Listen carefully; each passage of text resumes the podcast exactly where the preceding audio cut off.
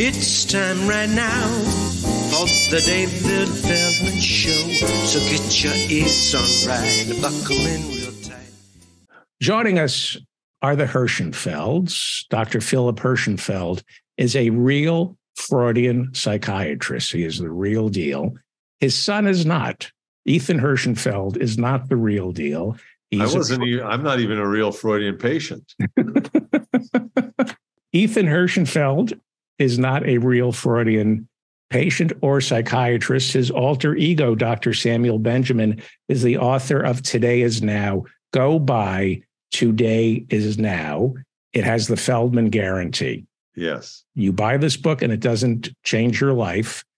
I will reimburse you. Who is Dr. Samuel Benjamin? This is your Dr. Samuel ego? Benjamin is um, the founder and chief emotional officer of the New York American Institute of Eclectic Modality Therapy, which has its headquarters in my apartment.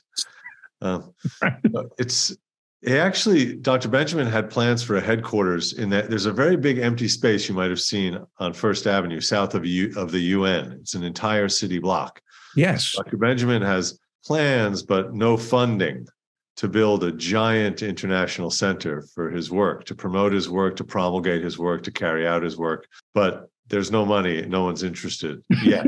so it's just, it's still just a hole in the ground. so Let me ask Dr. Philip Herschenfeld a question about the land, the empty lot next to the UN, which has been there since I was a kid. Hmm. Is there anybody over the age of 95 who lives in New York who might be of a certain ethnic persuasion who doesn't insist that they could have bought the land where the UN was built? It seems to me everybody I know over the age of 95 Which is me.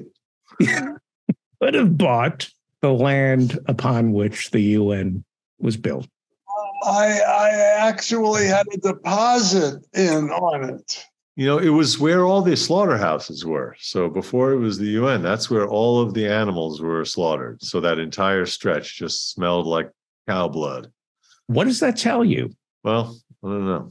That the UN is on the site of a former slaughterhouse. Yeah, there's a lot of wor- animals were killed right there. That whole stretch. Yeah, That's where all Very, those very symbolic. trains pulled in from. You know, the from UN is a great organization. It It is. really is. It would be nice if the United States joined it Yeah. and obeyed it. We We have have cafeteria. Uh, the UN, boy, you can get anything there. No, I've never been. I Did you imagine do model cafeteria- UN? What's that? Did that? you do model UN when you were a kid? Because we did model League of Nations. Yeah, I had a Lego set. That was the closest. I got. Okay. I was going to do a joke about model League of Nations. I heard from somebody who worked for that august institution that they do absolutely nothing and everybody's just hanging around till they're vested in their pension. That's a that's a malcontent. That's absurd. I, I want to know who that person is. Who is that rat? I know people who've worked there who who do work there. They're they're they're doing God's work. They, they really are. It would be nice if the United States Yeah. uh, did what. Uh, Before we tackle the big subjects today, I did want to just uh, suggest a moment of silence for uh, Paco Rabanne yes, and Burt Bacharach. yes, Uh, I feel like those two should have collaborated. Now it's too late on yeah, a fragrance or a song. yeah. They were both sweet. They were. Burt Bacharach was pretty amazing. Now, as a as an opera singer, Yeah. what can you tell us? It always amazes me that in a formal former life, Yeah. you sang opera. Did you, Dr. Philip Herschenfeld, when he was growing up, did you ever imagine that your son would sing opera? That was a very late develop. I mean, not late, late, but it was you know post post teenage years, and it just exploded. And I loved every minute of it, and went to various spots in the world to hear Oh. him. When did you realize Ethan was a genius? No, come I, on. I, I use the word. I know seriously. When Stop did it. you realize Stop. he was on. absolutely brilliant? Let, us get go- back to the important. No, let's get back. Pa- Hang on. I want to ask you. Hold on, Paco Rabanne. Um, I want to say something about. I didn't. I didn't have any inklings towards becoming an opera singer or anything like that till after college. Really, when I was studying with a teacher, an acting teacher who gave me some exercises, some vocal exercises. Um, but um, I did have earlier um, attractions and association with Paco Rabanne, namely. Who is he for the ignorant among us? Um, Paco Rabanne was a was a a designer uh, who passed away at the advanced age of 88 the other day. Okay. Uh, he, he made colognes. Did, wasn't there like a Paco Rabanne cologne? Well, that's the thing for my for my bar mitzvah. Among the gifts I got, I still have it. I posted a picture of it on Facebook. I have a set of the cologne and the aftershave, the Paco Rabanne. I think that's Paco Rabinowitz.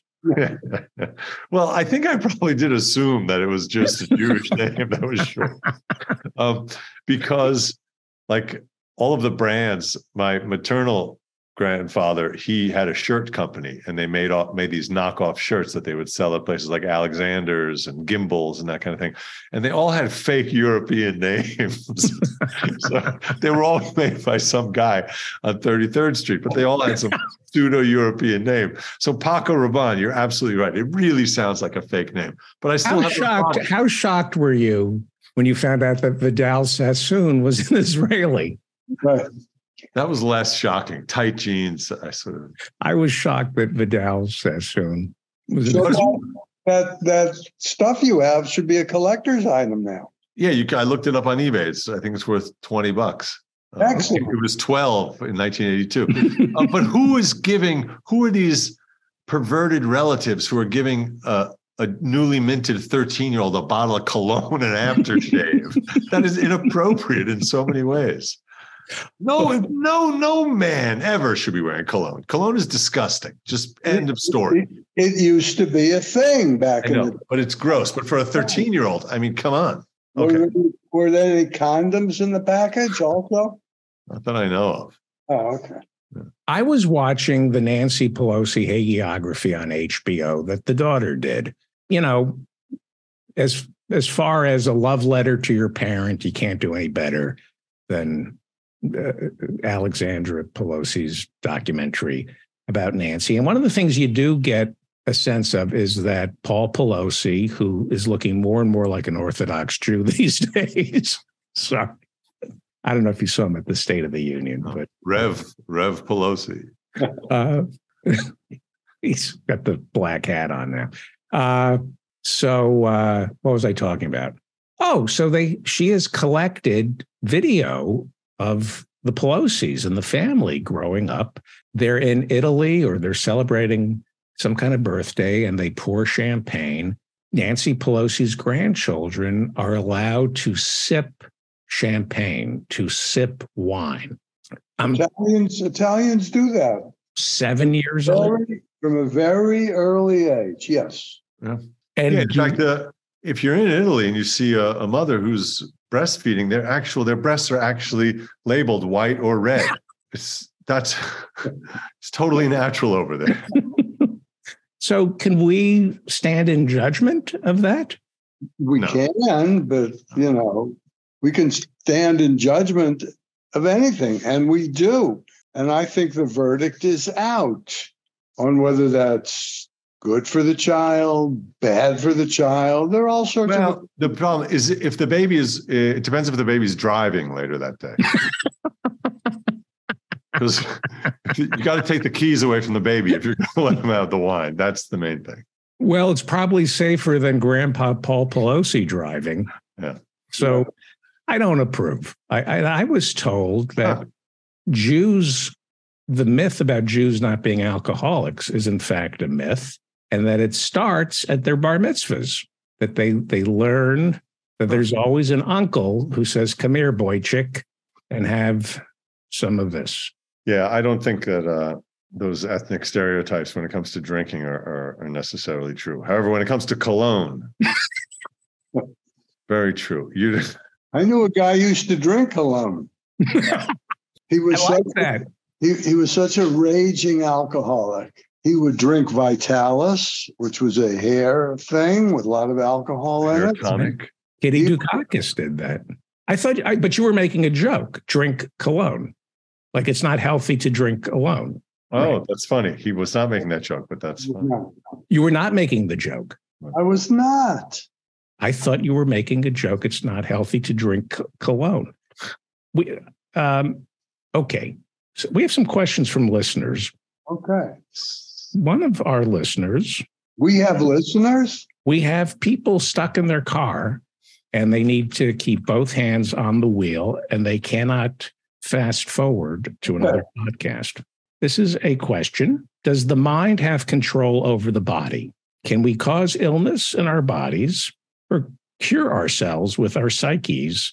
For example, positive thinking, strong spiritual beliefs. And I'm going to ask Dr. Herschenfeld, a real psychiatrist. Okay. There, there, there is actual scientific evidence that chronic stress, which is a brain phenomenon, affects the body in all sorts of different ways. And the less stressed you are in your life, in general, the healthier you are.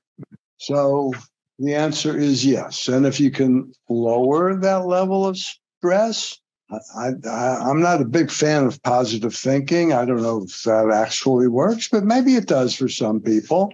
But if you can lower that stress, it's probably good for your body in general. Absolutely. And let me just follow up on that. What, what happens is when you are stressed, uh, a, a hormone gets released by your pituitary gland. I believe it's called Clearasil. I might be saying that wrong, but the Clearasil starts coursing through your veins and it can cause all sorts of problems. While clearing up your acne, it, it will cause uh, heart problems. It can cause nerve problems. It can cause problems in your toes, in your in your earlobes. Cortisol, I think is is it cortisol? Cortisol, that's right. Cortisol. Yeah, that's correct. Cortisol. Cortisol. Um, so I've been rubbing the wrong ointment on my face. Yeah, but you're you're keep doing what you're doing because your skin looks great. we think stress is some of us are led to believe that stress is mean means we're productive, we're working, we're we're important, right? We're in demand. I don't have time to sleep. We take pride in eh, being anxious and, and stressful. Yeah. It's very so, hard to American what? Yeah, I'm sorry. It's hard, to, it's hard to sit around and do nothing. Um, although I figured out how. Um, I've been, I've been doing I've been doing quite a bit of it. Um, so if anyone needs any tips on how to do that, um, but the funny thing is, you can sit around and do nothing and then feel stressed about that. Uh-huh. So we have a, an incredible capacity to generate that feeling. Um, and here's something I, I learned, um, which is that if you're having a, a, an experience that's genuinely dangerous, like you're actually being threatened, say by a wild animal or a, or your landlady or or who knows what, or if you are thinking a scary thought, you still get that release of cortisol. It's the same. Your body doesn't distinguish between those two things. So what I'm saying is you should just stop thinking, avoid your landlady. Just take those two steps. Doctor, well, basically, get a. What I'm saying is get a mortgage because then you don't have a landlady. what are you saying? I don't know. Dr. Herschenfeld, do people right. get cured or do they just get older? Because I've noticed as I get older, a lot of things that went on in my head yeah. are beginning to disappear. Maybe because I can't remember them. Probably.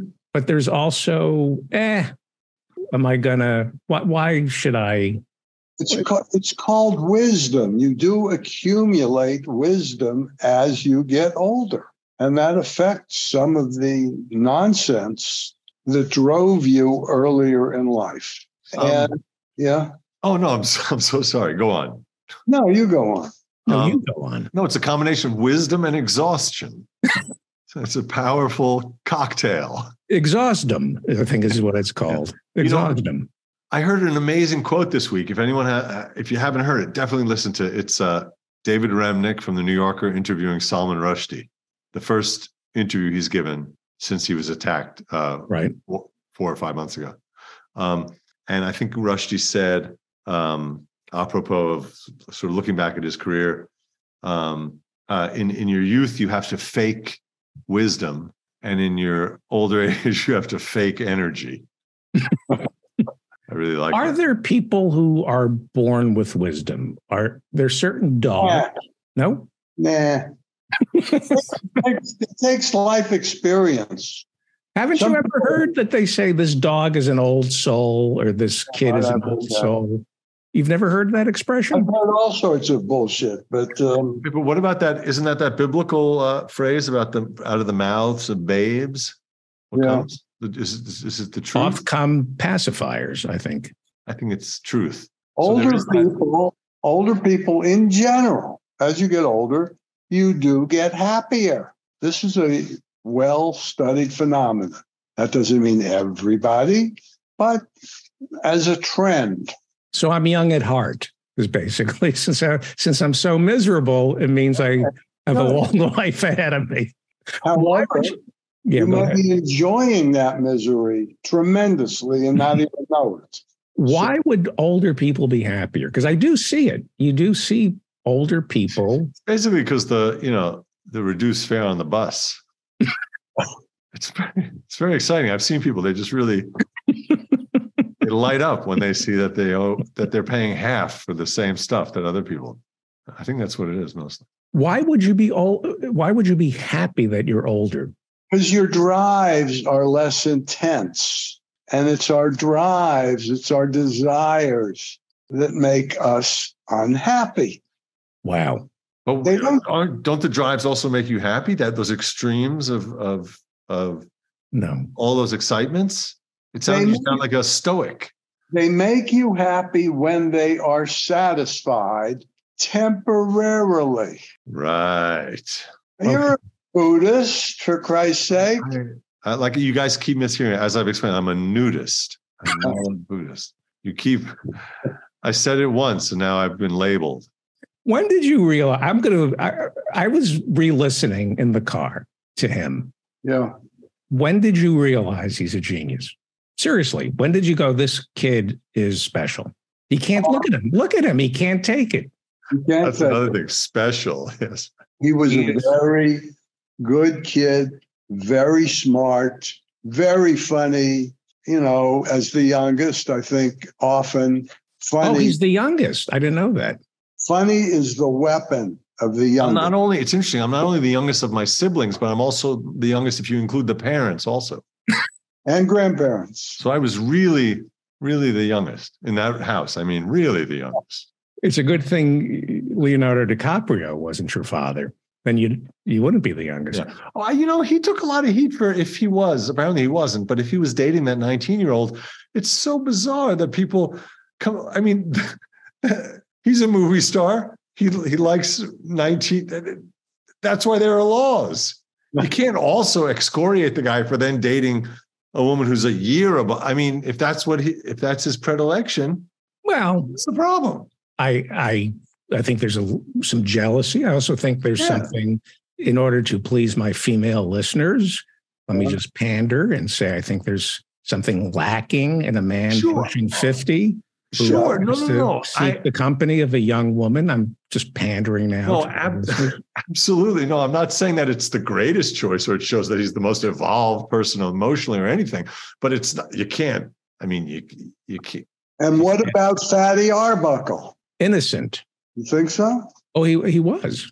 Was he? Yeah, he was he was innocent. Okay. I, Uh, wi- I withdraw my charge. and had he withdrawn that bot, it was he was he was set up. And by the way, go watch his silent movies. He was Hmm. unbelievably funny. Yes, he was. Going so it is the drives that make us miserable. Wanting, desire is suffering, Well, yeah, yeah. and yet we can't help ourselves. And we We can't, because well, we can. oh, we hear from the nudists now. How can we how can we well, I think again, I'm just quoting people more enlightened than myself, but the thing is, I said jokingly before to stop thinking, but that's that's the way to do it. Because the thinking just instantly gets into what do I want? What do I want? What do I want? And what don't I have? And how could I get that? And then you're back into that cycle of misery. So if you can just basically trick yourself into not into jumping off of that merry-go-round And one way to do it is just by, you know, uh, again, meditation is an incredible tool that I don't practice um, because it's impossible. I find it just very, but that's the thing. If you can just sit still and look at the wall or sit still and focus on your breath, and uh, just every time you get distracted from that, just bring yourself back to it. I can see everyone's falling asleep. The second no, you talk about meditation, it's very medit. It, it's soporific. It's like getting hit on the head with a hammer to hear someone talk about meditation. But apparently, that's so how Paul Pelosi. Uh, yeah, great meditation. All right, I won't do. I won't. I won't do the. Uh, yeah, he's okay, right? He's not. There's no brain damage, right? We don't know. We don't know. But as an elder statesman myself, my sleep it's not awful terrible, but it's it's affected. And what do I do at 2:30 a.m. when I wake up? Gamble. I, med- I meditate. Oh. I do. I concentrate on my breath in and out. And after a while, I don't even know how long the while is because I fall asleep. It was interesting because you were saying in and out, and your hands were going the opposite way. I feel like you're doing it wrong. This is in. I'm dyslexic. You're beyond that. By now. Yeah. Yeah. The drive. I I know it's hard to believe, but I'm driven. I mean, I don't have anything to show for it, but uh, I'm driven and I get up every morning and I have things to do. But if uh-huh. somebody were to look at me, they'd say, "Really, this is what you're per- you, you, this is what you're perseverating over all day. This is nonsense." And then I go outside in New York City, and everyone has the same identical look on their face. They are not smiling, and they have they are ruminating and chewing over their drives. David, did you ever hear the word projection? Yes you are clearly projecting your own face onto all of those other people because it's not possible that everybody has the same whatever. We are all unique. It does feel like that. Ethan, doesn't it well, feel like that in New York where everybody can feel like that? But I know I know what you're describing because I used to have that same feeling. If you if you especially if if you live in Manhattan and you're not a banker, or if you live in Manhattan and you're not a lawyer, it, you can really, I found that very hard to do because you do have that feeling that everyone is on that path and they're uh, their agendas are completely full and their plans are full right. and their weekends are full and their wallets are full and everything's full and they have that look and you're I found it incredibly alienating. That's why I, I had to move to Brooklyn. Now, and then all those people moved to Brooklyn after me. So, you know, when I, was their cup of misery is also full. That's what you don't understand because they're also human. Yeah. Well, here, no, but here, here is some an experiment that can be very effective. And we were talking about how to get out of that whole thing about the drives making you crazy. Yeah. I find this sometimes it actually works. If you just put a smile on your face and then actually go out, go out and just smile at people on that morning walk. It's much easier if you have a dog but just actually smiling and greeting people and then having that feeling kind, trying to cultivate that feeling that you're not one of these 21st century humans who's on this terrible uh, escalator to nowhere but instead like you're an ape or you're a dog or you're you're a frog which is i mean we are very similar to those things forgetting all the civilization and the jobs and the taxes we are also just creatures and if you can just try to engage on that level, and you really can do it, it's very simple. If you if you look someone in the eyes, you look a stranger in the eyes, not for too long, because you know that can feel threatening. But if you look the stranger in the eyes and smile, uh, you know it, you can actually try to tap into that just being a happy animal. I'm glad you finally figured that out because that's just me naturally. Finally? That's I, so so obnoxious. Finally. I chat with people constantly, smile at them, make Google. Uh, don't, don't go chatting with them. That's creepy. I'm just talking about smiling.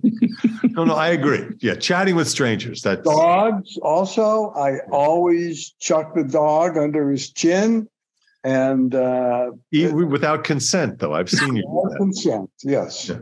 I've been bitten twice, I think. Really? Yeah. Yeah. You do want to get consent from the owner, and then you want to just let the dog sniff your hand. That's the thing. You don't want to reach for it. That's, Okay, let, let me let me go back. Let me let, let me go back to drives because you said something that resonated with me. Happiness is not being driven. Yeah. Our drives are the source of being satisfied, which can happen either because you fulfilled a drive, like you're hungry, and then you ate something, and then then you're happy, okay. or if you find a way to manage your drives, because drives are necessary. By the way, if you did not have a drive to eat, you would starve to death. Okay. A parent like so Ethan, you have a son who is obviously driven. I, I won't go over his resume, but he's pretty successful. If a parent came to you and said, I have a, a son, he's happy, but he's not doing well in school, but he's happy. He's just not driven. He doesn't work. You know, he's a C student. He has friends, but he's happy. And I'm worried about him. What would you tell the parent? But he's happy. My kid is happy. meth. Now, Just a slight, not a lot, just a little sprinkle it on the Cheerios. Just a little. What culturally, there are certain cu- cultures Yes, or that's not okay. where that's not okay just to have a happy kid. Right. I, I don't think I've said this. Uh, my mother and father never bragged that I was in love. They, my son is so happy. They Granted, they had nothing to brag about, David. Give them something. So No, you're right. Though there are. I mean, that would be that. How that would be incredible. That would be incredibly enlightened. I know through. I know through someone. Uh, uh, just this is the the the counter example to that.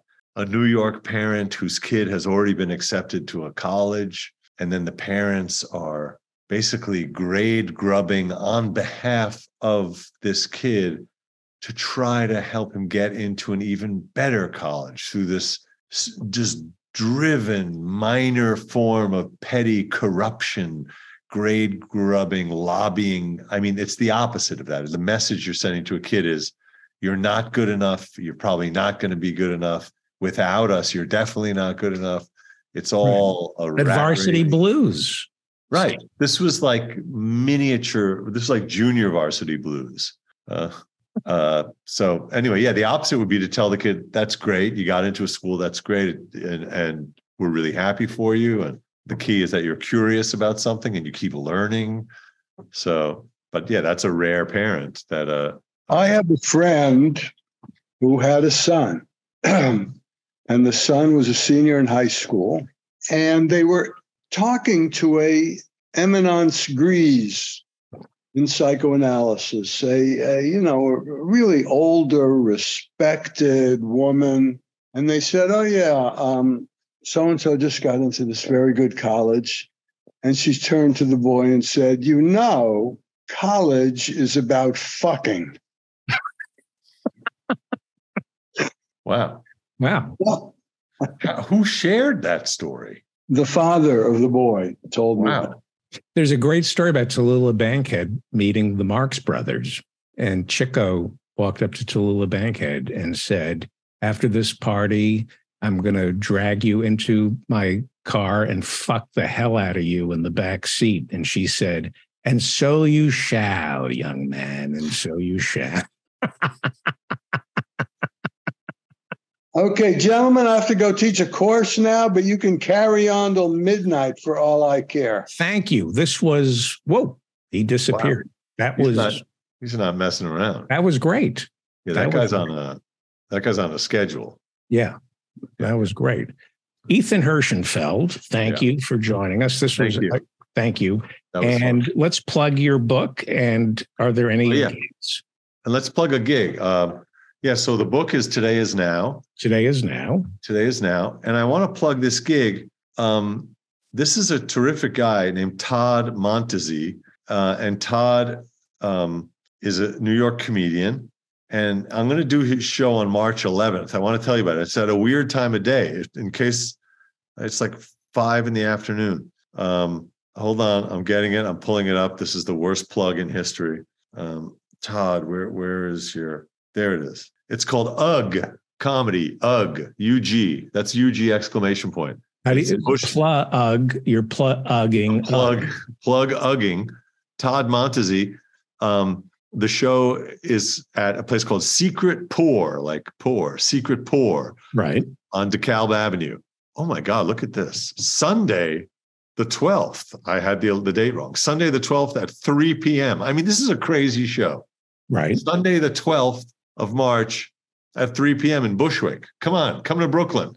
It's in March. Comedy in March. Yeah. March 13th. March 12th. March, March 12th. Yeah. I have a big show this Saturday night, but it's a private show. It's at a at a at a church in Queens. So I'm doing a full 45 minutes. So I've been pretty preoccupied. I haven't done that long a set in quite a while. Oh, yeah. okay. So well, have a good time. And how do people follow you? What do they yeah, do? Uh, my website, ethanherschenfeld.com. Listen to me. Right. You're a genius. Thanks, dude. You too. You no, no, you really are. You you are. I listened I got in the car and listened, and I'm going to give you the greatest compliment I possibly can. I was you made me laugh so hard I wished ill on you. That's how funny you are. Thank you. It's time right now for the David Feldman Show. So get your ears on right, buckle in. Joining us is the Reverend Barry W. Lynn for nearly a quarter of a century. He ran Americans United for separation of church and state. Besides being an attorney and a member of the Supreme Court bar, he is an ordained minister in the United Church of, and I hope I'm pronouncing this properly, Christ. You, you're really going back to I that got old a request. Joke. Somebody well, who requested it. Dan. What is it? Dan requested. Dan requested. He says it's. Where been... does he live?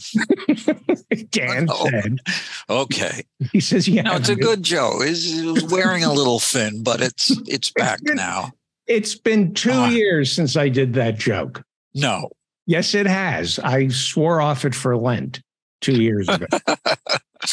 That's good. That's a. It was a good thing to swear off of. Uh, have you now become a Christian? because it, it, the Jewish community does not celebrate Lent. No, we. I meant lent, like I lent you money. Oh, I, I lent that joke to somebody. yeah, interest. Have you thought about writing anything for uh, Congressman Santos? Like if, specifically, if somebody like Mitt Romney comes up to you and says you don't belong here, I think Santos ought to have a better rejoinder than just standing there like an idiot. Yes, you could write this stuff. I want to talk to you about the State of the Union. Yes. I was watching Chelsea Handler on The Daily Show, and she had the greatest joke, which was Marjorie Taylor Greene shouted, liar. And George Santos said, I'm right over here. Yes, yes. and I went, wow, that is a per- perfect joke. That is perfect. It is. For, for what she's trying to do on a late night talk show that's on at 7 p.m. That is, you cannot write a better joke for that medium than what she did. So, anyway, I concur. Yeah. I concur. The State of the Union. Can I tell you what I thought? Of course. I thought that in terms of the, being the great communicator, he did a great job. There are our healthcare system is a mess. I'm dealing with it, and I cannot believe how sinful it is how we treat each other. And he's not pushing Medicare for all. Arctic, we're freezing to death. The eviction crisis has not been solved. Uh, but in terms of a television show, he put on a good television show. Right. He did. It was a good show. He did. Yeah, it was a good show. Might have been a little shorter, but they never are shorter.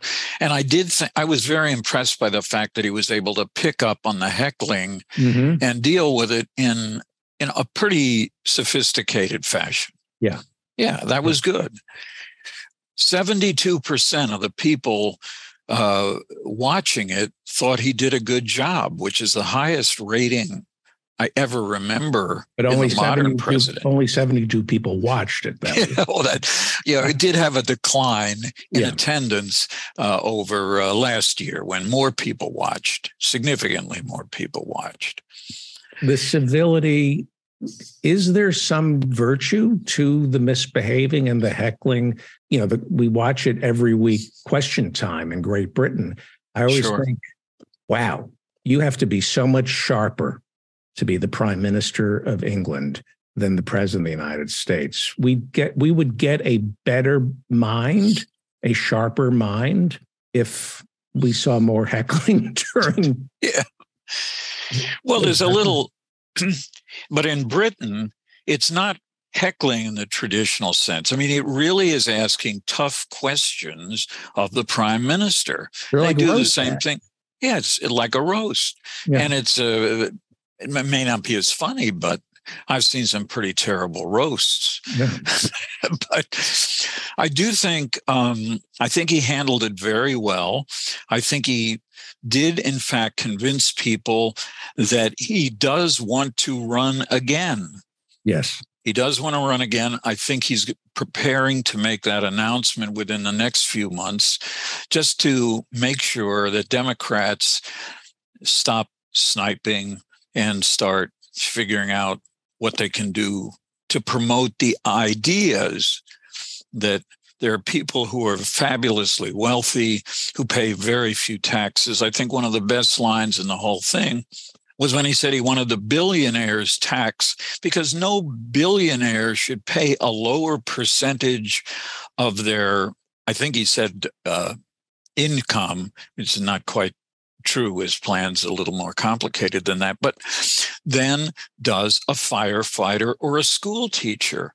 Right. And that ought to be such a profoundly important statement to make. But historically, going back decades, if you ask people about taxing the rich, they all say, um, well, I'm not in favor of that because they in spite of all the evidence to the contrary, they believe that they, or at least their children, will all of a sudden be in the ranks of the wealthiest people in America. And then they or their kids might have to pay higher taxes. There's so little mobility between working class people and the wealthy that uh, it never happens. I mean, there are anecdotal pieces of evidence, but the two anecdotes uh, do not, as, as several people have said, uh, create a finding.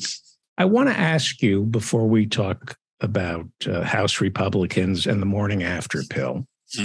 On the Ralph Nader Radio Hour, we had Christopher uh, Chris Hedges on the show, yep. and he was I believe he has, he went to Harvard Divinity School. I think he's the son of a minister. I, I don't know if I, he, I think you're right. And so I get to ask one question per show. And they were talking about the Reverend Jeremiah Wright. Yep. And I asked him about the ministers, the reverends, the rabbis in America. Are they culpable for endless wars and the income inequality? Where are the Jeremiah Wrights? Where are the Jeremiads? Where are the prophets waving the Bible and telling Americans, you're going to burn in hell for allowing this? Are there ministers, rabbis, imams? Are there people saying, look. I mean, like, Jer- did you ever meet Jeremiah? Oh no, I, I, was on a committee with him when I worked, and he worked for the United Church of Christ. So, yeah, I knew him reasonably well. For the United Church of Christ. yeah, Christ. he well he he was on the commission. It was called then the Commission for Racial Justice, and he was its director for a number of years. Yeah, but he would not. He, what what denomination would he be? He was a United Church of Christ member of the clergy. Oh, so that's yes. where Obama worshipped? Well, I don't know that he actually worshipped in that church that Jeremiah Wright was in in Chicago for a long time. But but yes, we were. It was a tri a trifecta of irritants at the time. Of course, was uh, Jeremiah Wright and uh, Barack Obama and Barry Lynn. Yeah. Yeah. Father, Son, and Holy Holy Ghost. Ghost. Oh my goodness, it's a ghost. But it's not so, a ghost. You know. So, so the the so his hmm. sermons, not God bless America, God damn America. Yep. If you listen to that sermon, it should be read in every school. you know, they just took that one little sure snippet. Sure. Uh, but he was saying in that sermon what we do to countries overseas and to ourselves, not God bless America, God damn America. Where, what is the role the ministry should be playing in screaming from the mm-hmm. mountaintops about income inequality and endless wars?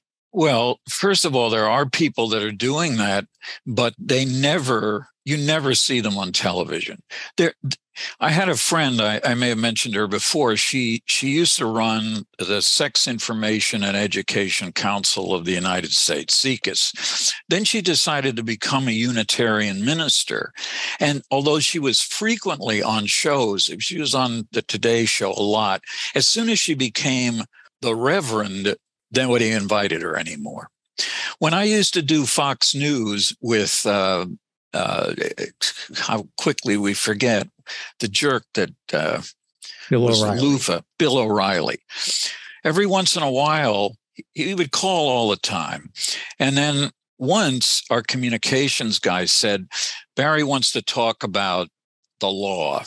And O'Reilly said, No, no, no. Uh, we got enough lawyers. We want to talk to him because he's a minister. And so, you know, I did that.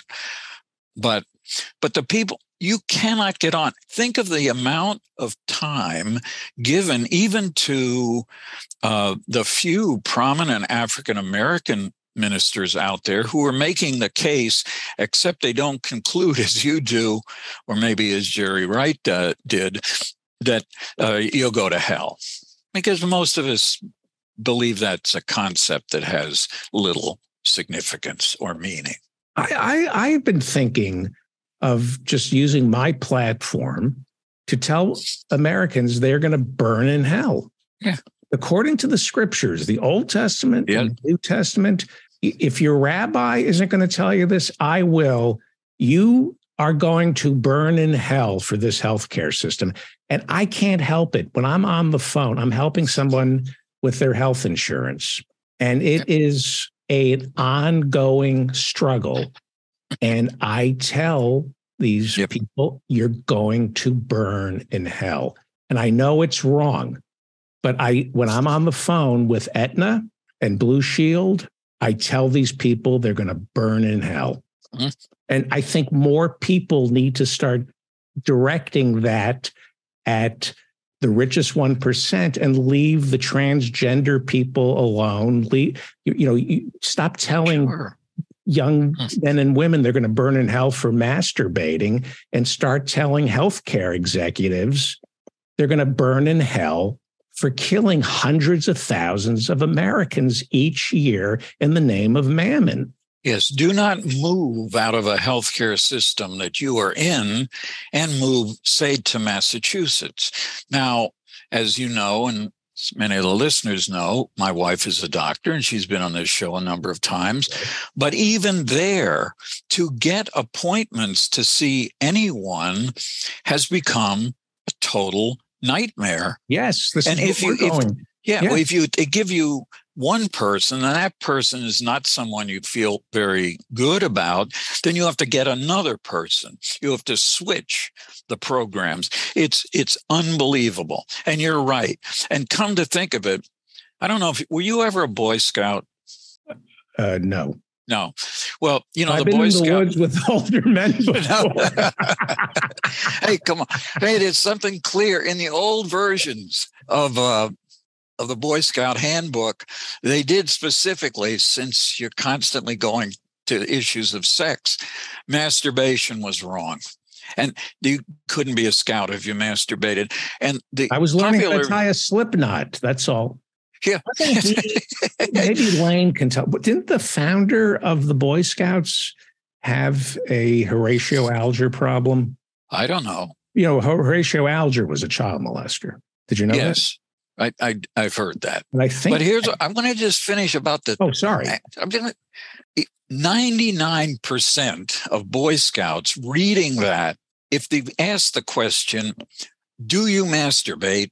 99% would admit it and therefore be thrown out of the Boy Scouts. And the 1% who said, I've never done it, would be thrown out for lying. That was a statistic. If I were if if I were a Boy Scout and they asked me if I masturbate, I'd say you should check the jamboree on my chest. I don't think the Boy Scouts are. No. I, I just it, I don't approve of the Boy Scouts. So, no, I don't either. But uh, actually, my son was a Boy Scout, but we looked very hard to find a a troop where it was boy directed so that the young men there pretty much decided what to do and where they did not discriminate against people on the basis of religion or anything else and we did find we did find such a place. It's very rare. Yeah.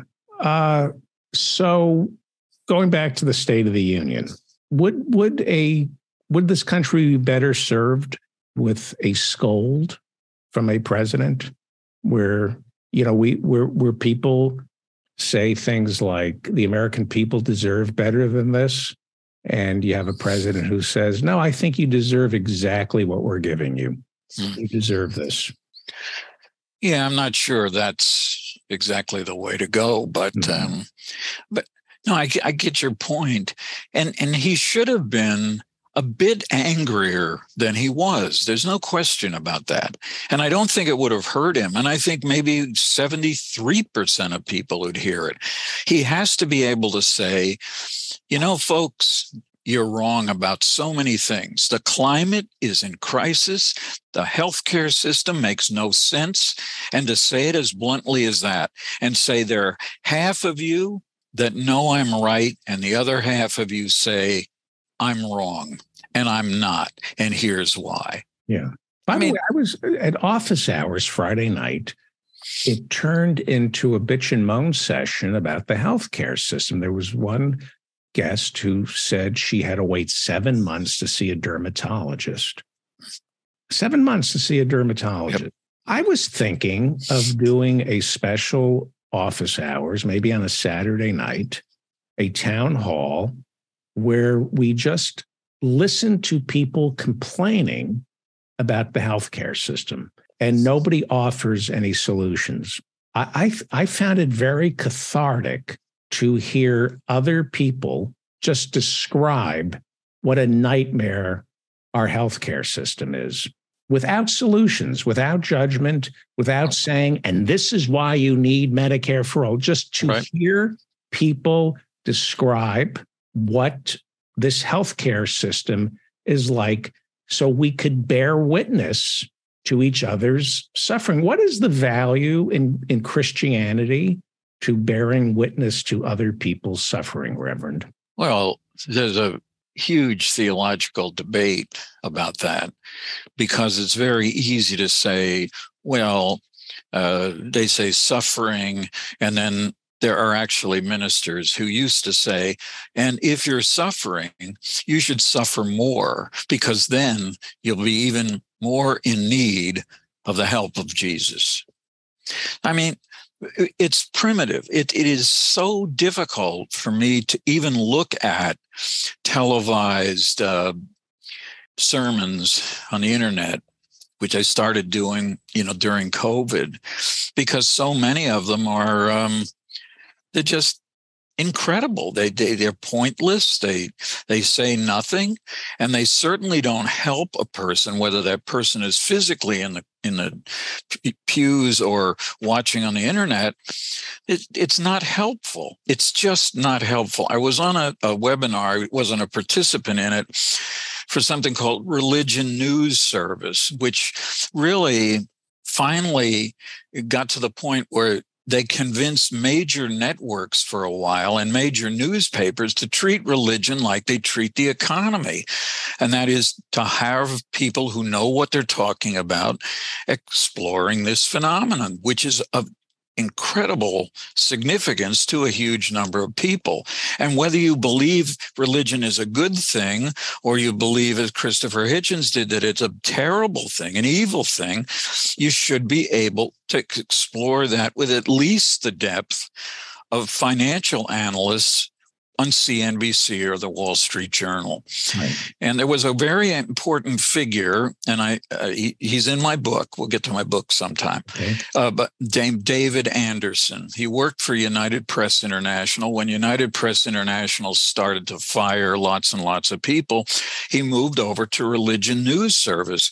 And when he retired in 2004 to go out and live in rural Montana, uh, everybody that said something about him said Dave Anderson was the person who convinced major papers and television and radio to talk about religion in a serious way. Not not just have you know there used to be a requirement. It's not really there anymore. That there were, was for licensees of radio and television stations an obligation to deal with issues of public concern. Part of it was the so called fairness doctrine, which was not much of a burden. It didn't say you had to, you know, mix, match uh, every single thing being said by one person with somebody else, but mm-hmm. uh, but it did it did make television interested in pursuing some issues and to do so even with the clergy and other uh, people with ethical interests, uh, usually on Sunday mornings. Right. And there, there were great conversations on some of those shows. I mean, I remember doing one with uh, the late John Conyers, uh, who, of course, was an African American uh, congressman from Detroit. And we were talking about some military issues and relating to the Jimmy Carter pardon. And uh, they tried to get somebody who would disagree with us. We we were in complete agreement, but they couldn't get anybody. They don't have to get somebody to do that. But it made a difference. And it also showed people that on a Sunday morning, you could watch at that time the Billy Graham hour, you could watch but you also could see people who were expressing some of these deep concerns about the direction of the country and the way in which we can be better people, that we can do the right thing instead of the wrong thing. But those are those shows are all, I think, off the air. I don't hmm. know of any place that has them. Let's talk about the morning after pill, and then we'll talk about what the Republicans should be investigating. Yeah, well, the morning after pill. What I want to mention what, what is the morning after pill? It's um, it, it's actually two pills. It, mifepristone is the first one, and you have to take that along with another pill, which I name eludes me at the moment. But once you do that, very there this is a very safe pharmaceutical. It's been examined for 30 years, and uh, it's got no serious side effects for virtually nothing. That I mean, every pill has some idiosyncratic downside, but once the decision in Dobbs was made, and we no longer have Roe versus Wade uh, on the books, people have now started to think, well, what are the implications of the reasoning of Roe versus Wade? And of course, the reasoning, such as it was, of the majority of that court was that the whole thing was wrong headed from the start because there is no constitutional right to privacy the long range goal of the religious right is not just to do away with abortions, but to do away with contraception. And because it's based on exactly the same arguments that were, you know, taken by my friend Bill Baird in the contraceptive uh, and then moved into the abortion issue. Is that true, though? They really do. If you ask oh. Judge Thomas, is this Griswold? Is that the Yes. Well, Gr- Griswold was the one that said you couldn't. Uh, Connecticut had a law that even married couples could not obtain uh, abortions, and but the more difficult one was the one that Bill Baird himself brought, and uh, that was a question of would could unmarried people have access to contraception. That was a tougher case, but he won that case, and then he subsequently won a case on um, on uh, access to abortion for minors without parental consent. Because a lot of I'm thinking of a joke. Republicans would be against abortion for the punchline is except in the case of marital rape but I don't know what the setup is. Yeah, I don't know either. Except in the case of marital rape, we'll make it. doesn't it. sound like a great. We should actually talk to Bill Baird. He's, He's ninety. Yes. Oh, with me. Yes, yes, he was. That's correct. Yes. Well, and but Cristina Page is this woman who wrote a wonderful book uh, about a decade ago about how the the women's movement saved America. And her argument was we know they're against abortion, but look at this. The evidence is mounting that they are against contraception as well. And, you know, I, I interviewed her when I was doing radio a couple times, but um, before you get to that, the right to life people who right to some life people have another brilliant idea. We're not going to take away contraception yet, but we are going to try to make it illegal to prescribe or to transfer um, through the mails the morning after pill. So, what did they do? They went, this is the worst example of forum shopping I've ever seen. This is you, you want to find a, a judge that you think is going to be on your side. Right. So so, a group called the uh, First Liberty Institute, which is out of Texas. Um, Sounds uh, nice left wing, something. It's nice and right wing. Yes. First, First Liberty is the liberty to take care of. Uh, so it's run by a guy that I used to have frequent run ins with. And so here's what happened. So he decides that they should move this case claiming that it's unconstitutional to prescribe this FDA approved drug. It's unconstitutional because the Federal Food and Drug Administration made a mistake. So, where do they go? They go to um, the Northern District of Texas, which has a single judge at the moment who used to work for the first Liberty Institute. He hmm. was their general counsel. Now he's the judge that they have picked. And this is a guy who believes that if he makes a judgment and he's done some bad things in immigration context, it will be applied and should be applied to the entire country. Now, that sounds horrible. It's also about um, what do you do if it goes and immediately to an appeal in the Fifth Circuit, which is, covers, of course, Oklahoma and Texas and a bunch of other red states. And the answer is they pretty much uphold anything that hurts American women mm-hmm. or hurts immigrants. So then they, would absolutely, then they'd have to take an emergency appeal to the Supreme Court and I'm not sure that they would do that. I'm not sure the court's looking to do that. Maybe next year or the year after that. But I don't think they're looking to say, oh, yeah, and by the way, this FDA approved drug, um, you can't get that either. You can't prescribe it and you can't send it in the mail. That's how nutty these people are. They do not care. You can, with the exception of our friend uh, Rob Schenck, who's I had on the show too, they haven't changed their mind. They dig in. They dig in. He's a pariah now, even though he was literally one of the top leaders of the anti-choice movement in America. Right.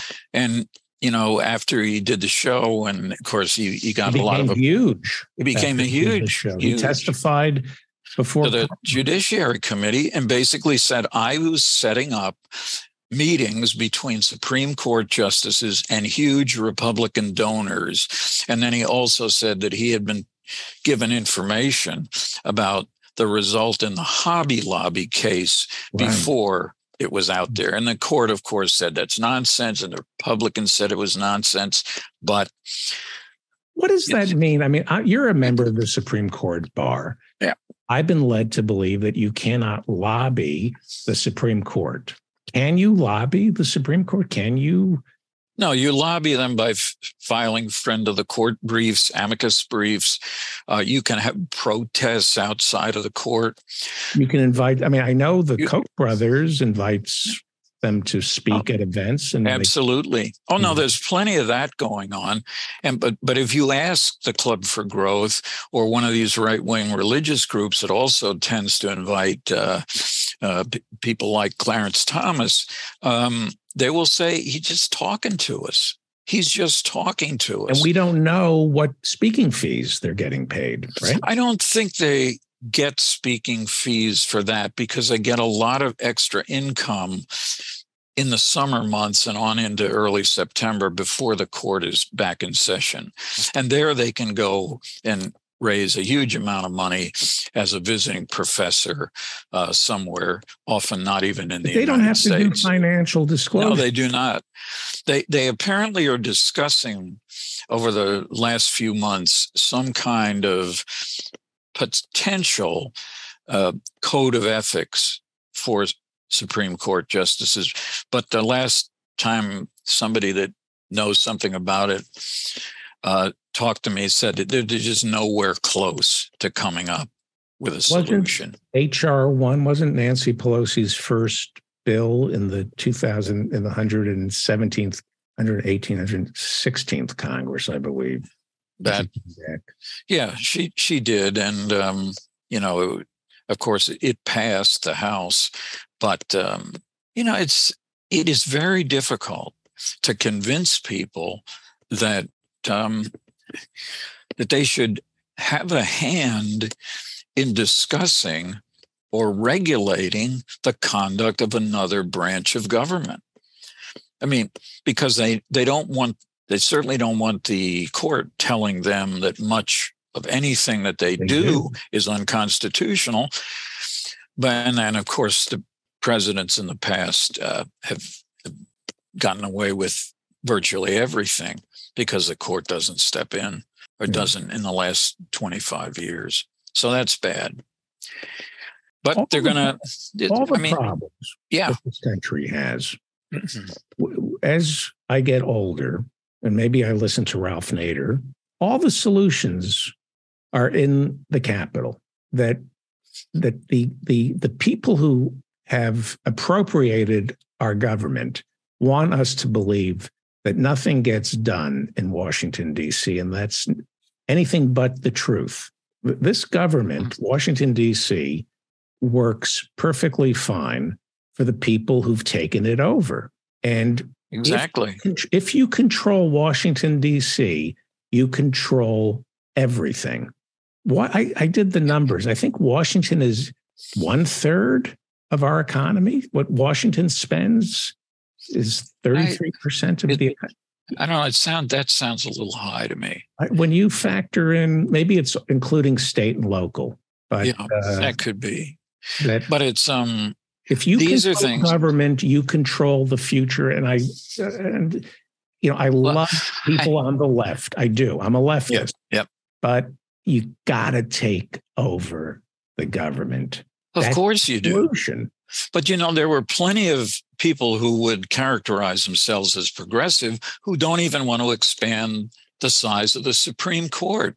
The Supreme Court, talk about who's in real charge. It is the Supreme Court. Right. Biden wants to do not enough, in my view, but wanted to do something about student loan debt. That's now before the court. I think it's incomprehensible that they will allow him to continue that program.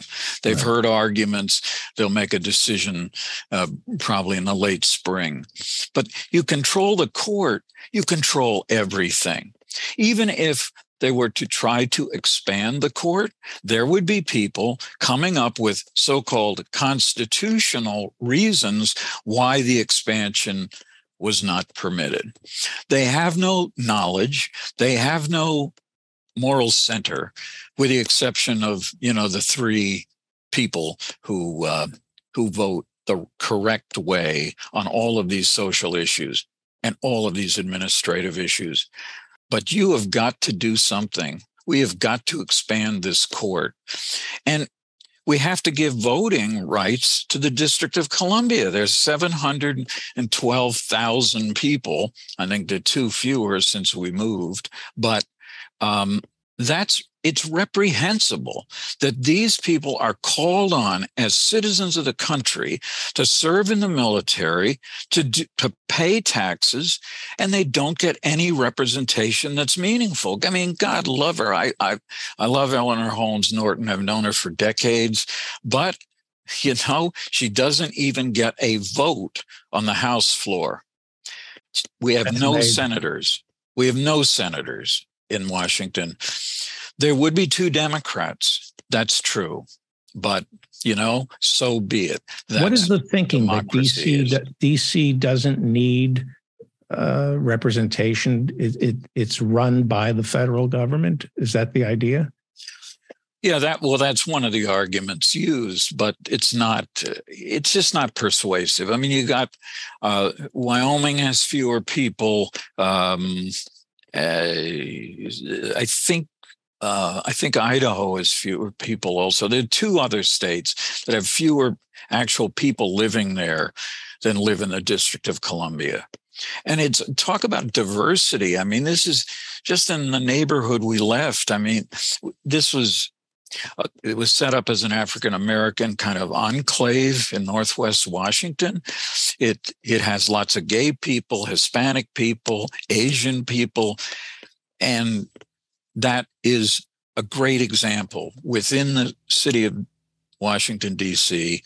of the diversity that is throughout that city, and um, so that's so we got to do those. You have to do something that is that makes it clear that if you pay taxes and your kids are supposed to be serving in the military, that you damn well better get an actual representative and an actual two senators, just like Wyoming has two senators. Mm. We There's have, no excuse. We have veterans who were not citizens who served in Iraq and Afghanistan. They come back and they're still not given their citizenship.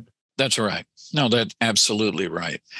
Well, you know, let's talk about uh, what the House Republicans should really be looking. Yeah, at. well, the House Republicans, I think, made a complete ass out of themselves yesterday when they were talking about Hunter Biden's laptop.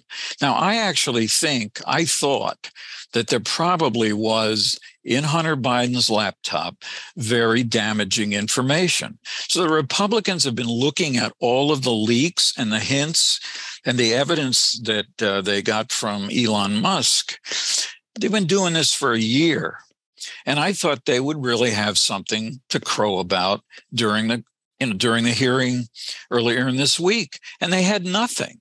I mean, he literally had nothing. There was no smoking gun. The only connection, which they claimed that they would be able to make between government law enforcement agencies and uh, Twitter, was one example, the only example he gave that has any meaning. Apparently, someone in the Justice Department, probably working on behalf of uh, the people, including the president, said that there were certain pornographic images on Hunter Biden's laptop. They were being circulated, and somebody went to Twitter and said, This is an invasion of privacy. The guy doesn't want this, take it down. And they did. But everything else, the every they had nothing and in fact the witnesses including matt taibbi who you know writes for rolling stone and a couple of months ago had this big splash one saturday morning where he said he you know he had looked at some of the uh, stuff that elon musk was indicating it happened to twitter but even he couldn't bring himself to honestly say under oath that he knew that there was anything that I thought might be there, like um, connections between Hunter Biden and his father's foreign policy decision making. Right. Nothing. Nothing. Okay, let me ask you some legal questions because you are, in fact, a member of the Supreme Court bar. There is a laptop that is left by a crack addict at a repair shop 30 days. If you leave it there for 30 days, you no longer own it. it right? Okay. Right. If you're a crack addict, mm. would a judge with the proper lawyering rule in your favor and say, no, he was disabled. He couldn't pick up the laptop. This uh, yeah. Adhesion clause does not apply. It, it's still Hunter Biden's laptop. Yes, I think you could make a credible argument about that.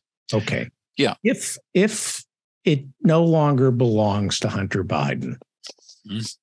and you are the owner of the computer repair shop, and according to the contract, you now own his computer, is it legal for you to go through the contents of that hard drive, or are you legally obligated to wipe it clean and then either try to sell it or use it for yourself? Are you allowed to go through a hard drive that belongs to a customer? Yes, I think you are. You are allowed I think you to are. search somebody's. Uh, yeah, because you're not, remember, at that point, you're not a law enforcement official. There's no constitutional claim that could be raised about you uh, violating uh, some principle of search and seizure because it's just a guy in a computer store. And I think he can do pretty much anything he wants with, with, with the right lawyering. Is it with the right lawyering? With the right lawyering, could Hunter Biden's attorneys claim that this was an invasion of his privacy, that that uh, there are laws, statutes that protect people's privacy, and that he was legally obligated. Could an argument be made that the owner of that repair shop was legally obligated to wipe it clean and not invade Hunter Biden's privacy? Yeah, I don't think that the I don't, I think it'd be a stretch to say what he exactly couldn't do. But if you wanted to make the argument that it was still Hunter Biden's because he was physically incapable right. of retrieving it, yes, that's a good lawyerly thing. He has a lot of lawyers working for him now. And I imagine that this is one of many things they will seek okay. to do. Then this repair, computer repairman has a hard drive and he thinks he's seen a crime on the hard drive. If he goes to the police, the police have uh, what is it called? Reasonable suspicion now yeah. to get a get a judge to say, okay, the police can now. The, the judge says, yes, here's a warrant. Search this hard drive. Correct? Yeah, you'd have to go and get a warrant. You have to go get a yes. warrant. And, and then they can look at it. Right. Law enforcement can look the, at it. The exclusionary rule, which has gotten weaker yep. over the years, is a Fourth Amendment guarantee that the police cannot enter into evidence the the what is it the, the forbidden fruits fruit, of a poisonous, poisonous tree. tree. Yeah. Does that still apply? Oh, absolutely. But you're right, it's been weakened. But I think in this case, that you, you could certainly find judges who would say um, this was illegally obtained. That's the poison tree part. And therefore, anything on that hard drive cannot be admitted as evidence of a crime. Yes, I believe that you would find judges who would rule that way. if there were there was a crime on that laptop. And it was handed over to Rudy Giuliani. And he made a decision to bring it to the New York Post instead of the police.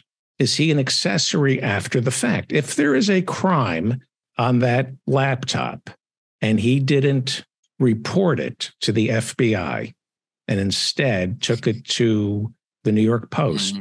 To have them publish it. Uh, is he an accessory after the fact for not reporting it?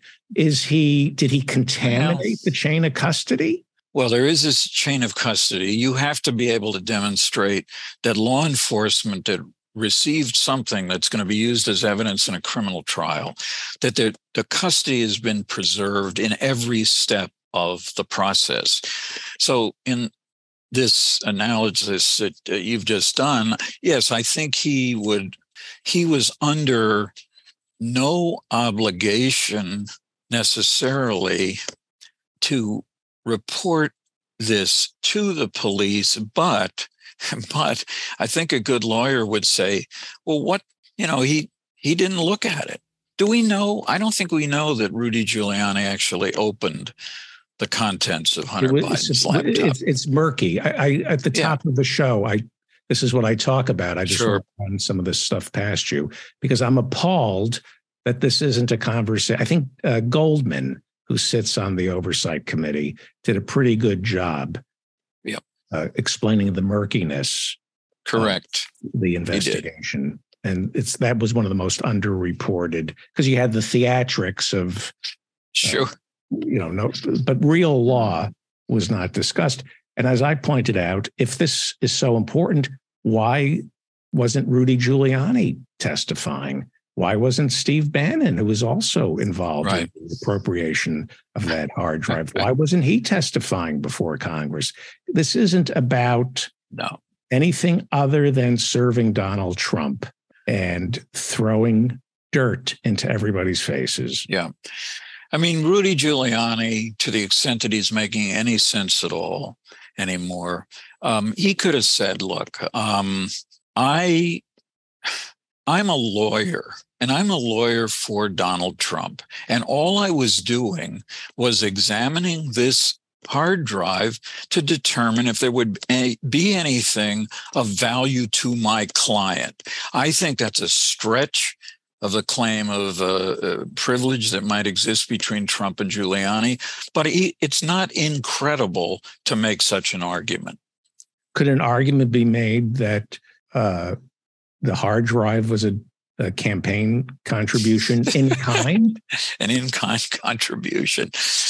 yeah, it's possible, but I, I think that would be stretching it to the point of. Uh, I should have been a bad lawyer.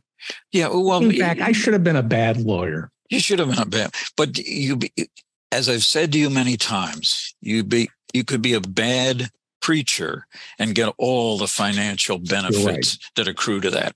Here's what there they should so many things I could have been bad at. Well, hey, I want to talk next week. I want to okay. talk about what they should be investigating because it's going to take a few minutes so we don't we're kind of out of time. How's the book coming? The book is very close publication. It, they are intending to publish it on April Fool's Day, and uh, that's not a joke. It's April Fool's Day, um, and I expect to have within two weeks all the information about how you can get it um, and how you can download it uh, if you have a Kindle or something. But but we are seriously considering not not publishing it through Amazon. I mean, not even selling it because of their horrendous uh, right. anti-union busting activities. So this is a very very honest. Um, uh, independent press called Blue Cedar Press. It's out in Kansas. Right. And uh, so it's coming. It's three volumes, paid to piss people off. Volume one is peace. Volume two is porn. Volume three is prayer. The three P's. The three P's. It sounds like me in the middle of the night. Rick, and next week we will answer a theological question from our listener, Rick.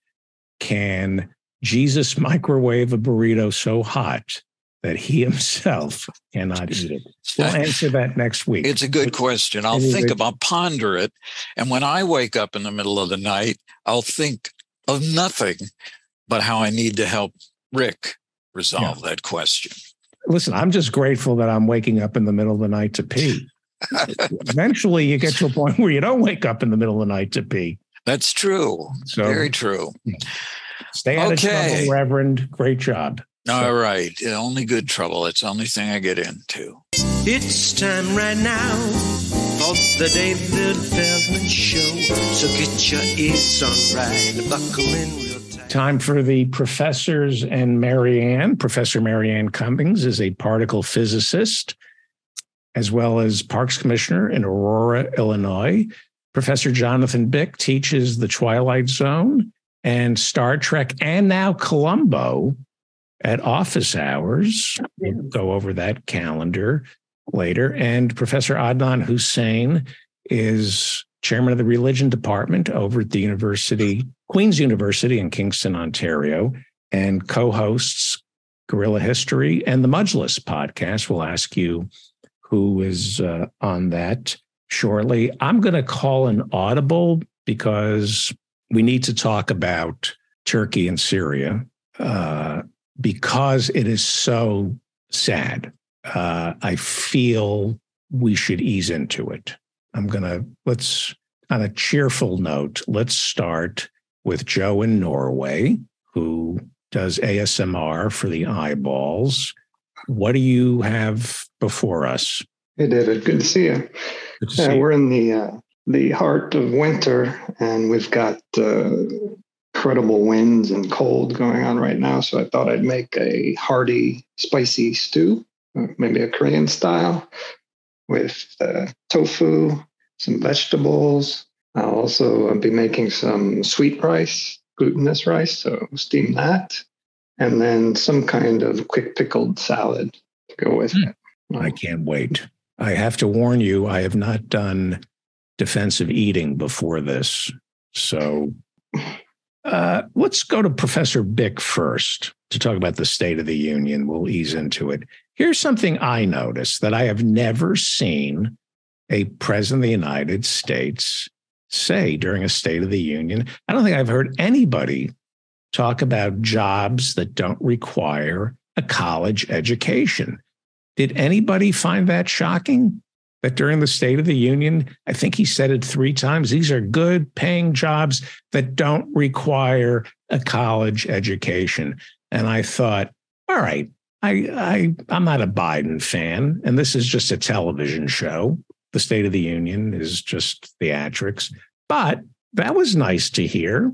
Anybody want to comment on that before we dig into the specifics about a president of the United States talking about good jobs that don't require a college education? What's what flipped that switch? Okay. Well, that's pretty much what I wanted to talk about. Yeah, oh, go ahead. Oh, okay. Uh, so, um, as most people know, on Tuesday evening, uh, President Biden gave a uh, State of the Union address, uh, which he is constitutionally obligated to do uh, every year. And he uh, focused, uh, I'd say, primarily on economic issues and less so on cultural issues. I don't think he mentioned transgender rights, for example. Uh, and th- he, he seems to be attempting to draw working class uh, voters back into the Democratic Party. And um, the Democratic Party, you know, from the 1930s to, let's be generous and say then up to the 1980s, so for half a century or so, uh, was you could say they were squarely on the side of working class Americans and unions and unions. Yes, run by unions, sort of. Yeah, they had, unions had a, a, a, significant say in the Democratic Party. Um, Republicans, really, since the 1880s, uh, have been associated with uh, the cause of big business and the wealthy. Uh, Biden and the Democrats want to win back uh, working class voters through the creation of hundreds of thousands of well paid jobs that do not require a college degree. Uh, Biden said Let's offer every American the path to a good career, whether they go to college or not. And as you said, he he mentioned these types of jobs without needing a college degree a number of times. And I, I think you know, one of the reasons for this is because the Democrats are starting to realize that um, going after only the college educated uh, is is a losing path uh, to getting majorities in, in Congress uh, or to getting a president elected, for that matter, um, because most Americans don't have a college degree. Is that true? That's the, what? Yeah, I think it's. Uh, let's see. I, I have it later in the, in my okay. uh, talk. Uh, so the last Congress passed a, a trillion dollar infrastructure bill, a uh, $280 billion measure to rekindle domestic uh, semiconductor industry, which some people have criticized, probably rightly, as a giveaway to that industry, but nonetheless. Uh, and the Inflation Reduction Act, which included $370 billion for low emission energy to combat climate change. So all of these programs have within them the potential for to create these t- types of jobs, uh, you know, building infrastructure and so forth. They don't necessarily require a, college degree. Um, I would say, however, that Democrats seem to overlook the fact that it's not just that working class people want uh, uh, jobs. They want good paying jobs that allow them to live decent, stable lives and offer their children a chance to do better than they have. I mean, that's part of what's called the American dream, right? Uh, that your children are going to do better than you are. And that doesn't seem to be happening uh, these days.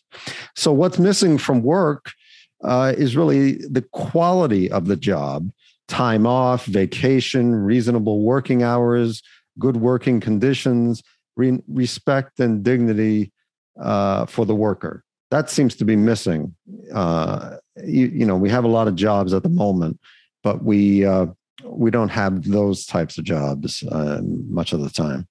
So for for decades, uh, the Democratic Party has been abandoning the concerns of the working class and appealing to the college educated, um, considering that you know most Americans don't have a four year degree.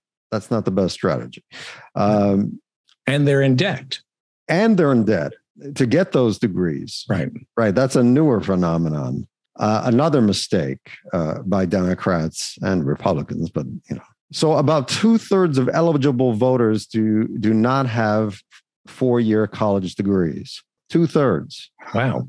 And I over the a, I did not know that two thirds of eligible voters do not have a four year college degree or better. Yeah. Okay. Uh, Democrats have lost ground uh, over the last uh, decade, even among those with the 40 year degree or better.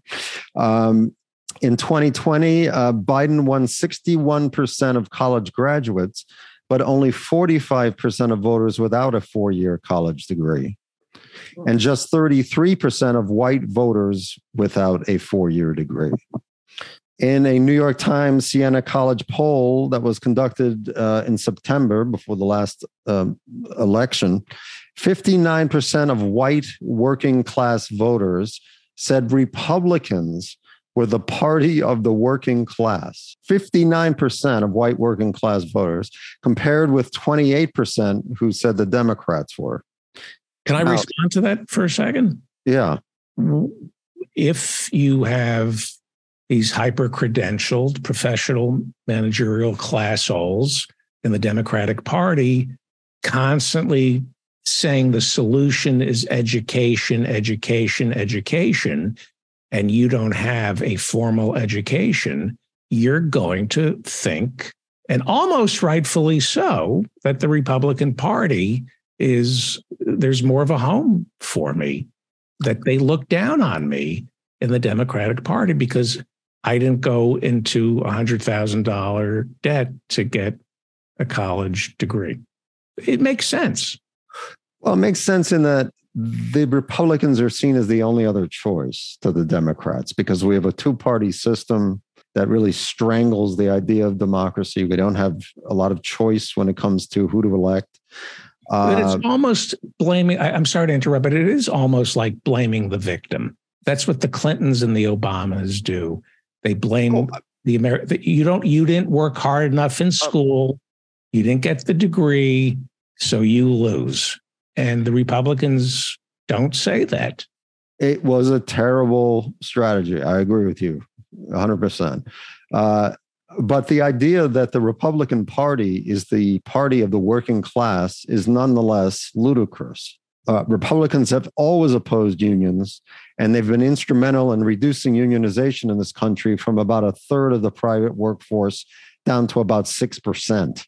Uh, this has been devastating for the working class in terms of working conditions, wages, job stability, and benefits, and the power they have in the market, in, in the job market, that is, and uh, you know whatever say they have in the workplace has been annihilated because they're not in a union. But as you rightly point out, the Democratic Party uh, had the only positive thing they've really provided unions and working people is rhetoric and small, highly targeted policies that are not changing the power dynamic between employers and employees. Democrats have promised for decades to help unions, to make it easier for unionization to occur. Clinton did this. Obama did this. Biden did this. But they just promised that they never delivered on it. And union membership all time low, or lowest in 100 years. We keep hearing about Starbucks. We keep hearing about Amazon union membership continues to drop. Yes. Yeah. Uh, and again, you know, uh, 68% of the voter of the uh, the white working class voters said that they agreed more with Republicans than Democrats on the economy, while just 25% said the Democrats they agreed with the Democrats more.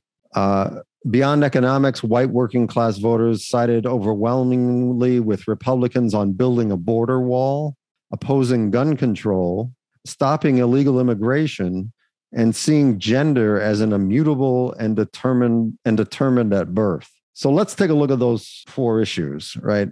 Only one of those could possibly result in an improvement in employment prospects or an improvement in, in, in their economic situation.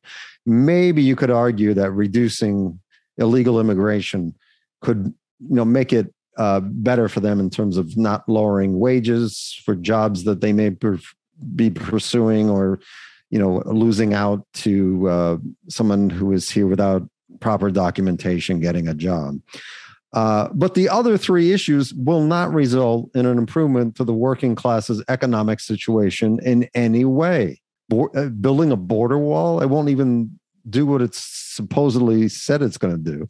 Uh, you know, most people come here and overstay their visa. That's how they end up here, quote unquote, illegally. Opposing gun gun control that has nothing to do with economics uh, of the working class, and um, the gender issues and transgender issues again not relevant to the working class's economic situation unless they happen to be transgender. Um, so they're looking at the wrong things. They're being distracted by the republican party and and these types of issues. Uh, you know and and democrats have problems not only with the working class but um, uh, I'm, I'm sorry, uh, the, the, the, Democratic problems with the working class are not limited to white voters.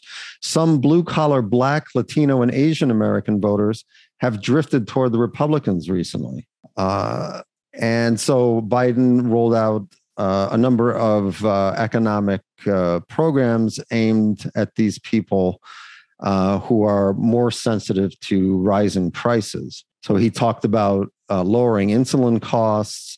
Uh, he talked about getting rid of junk fees, such as exorbitant bank overdraft charges, credit card late fees, uh, hotel junk fees, and, and, cable junk fees, et cetera, et cetera, um, which is fine. Uh, okay, but that's even if you did that, it's not going to change the economic position of the working class. Uh, I'm all for those things, but it's small potatoes in the big scheme of things.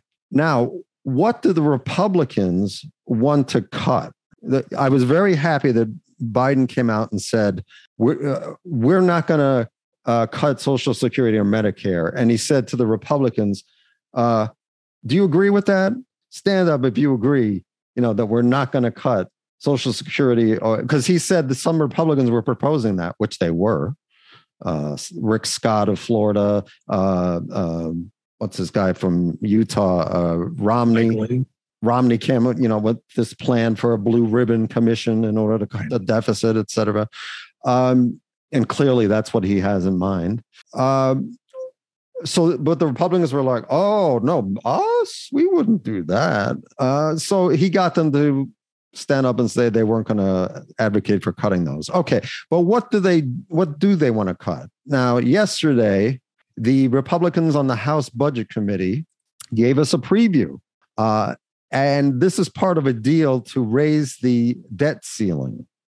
They want to cut food aid for low income families, which is already meager, right? Uh, we don't, we, we don't, people in need in this country still have to go to food banks, even if they get food aid from the government.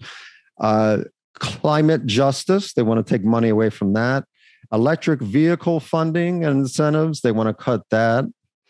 Student debt relief, that's the big one that they want to go after. And the Affordable Care Act subsidies, they want to cut those way back. So they want to cut health care.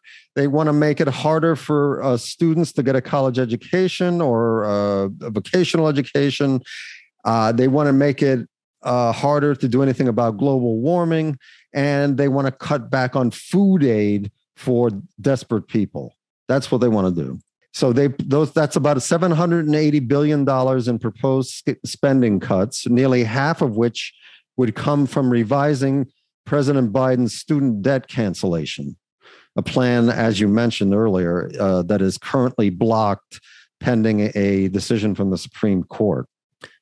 Uh, but you know, cutting, uh, saying we're not going to forgive uh, a, a, small amount of student debt is not going to result in that debt being paid necessarily, because there are going to be a lot of defaults. Students have not been paying interest or principal on these loans uh, for a few years now. And to say all of a sudden, oh, you have to pay everything now, uh, that's going to put a lot of people into default. And those loans aren't a portion of those loans are not going to be paid back anyway. So it's not really saving money. And in the case of uh, cutting back on the Affordable Care Act subsidies, subsidies, first of all, I I want Medicare plus for all, right? I want a national healthcare system that gets rid of deductibles, copays, and all this. Uh, but if if we can't have that right now, and we have a subsidized Obamacare, then uh, we should keep the subsidies in place. They want to reduce the subsidies uh, to people that are at 400% of the federal poverty line or lower, um, which would hurt a lot of middle income people that pay for coverage. So, for example, a 60 year old man making $55,000 this year pays 8.5% of his income on a silver plan. Without the subsidies, he'd pay over 20% of his income. 20% of your income just for health insurance premiums. That's a lot. So that's what those are the people they want to hurt.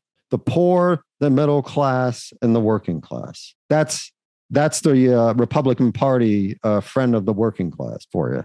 Yep. That, that's what I've got. Yep. Great. Great job. Uh, anybody want to respond to that? Yeah, terrible. Like the Democrats had an excellent opportunity to push as hard to the left, or I would, I would say to the correct position that would help most Americans when they had all the power for the last two years, and they refuse.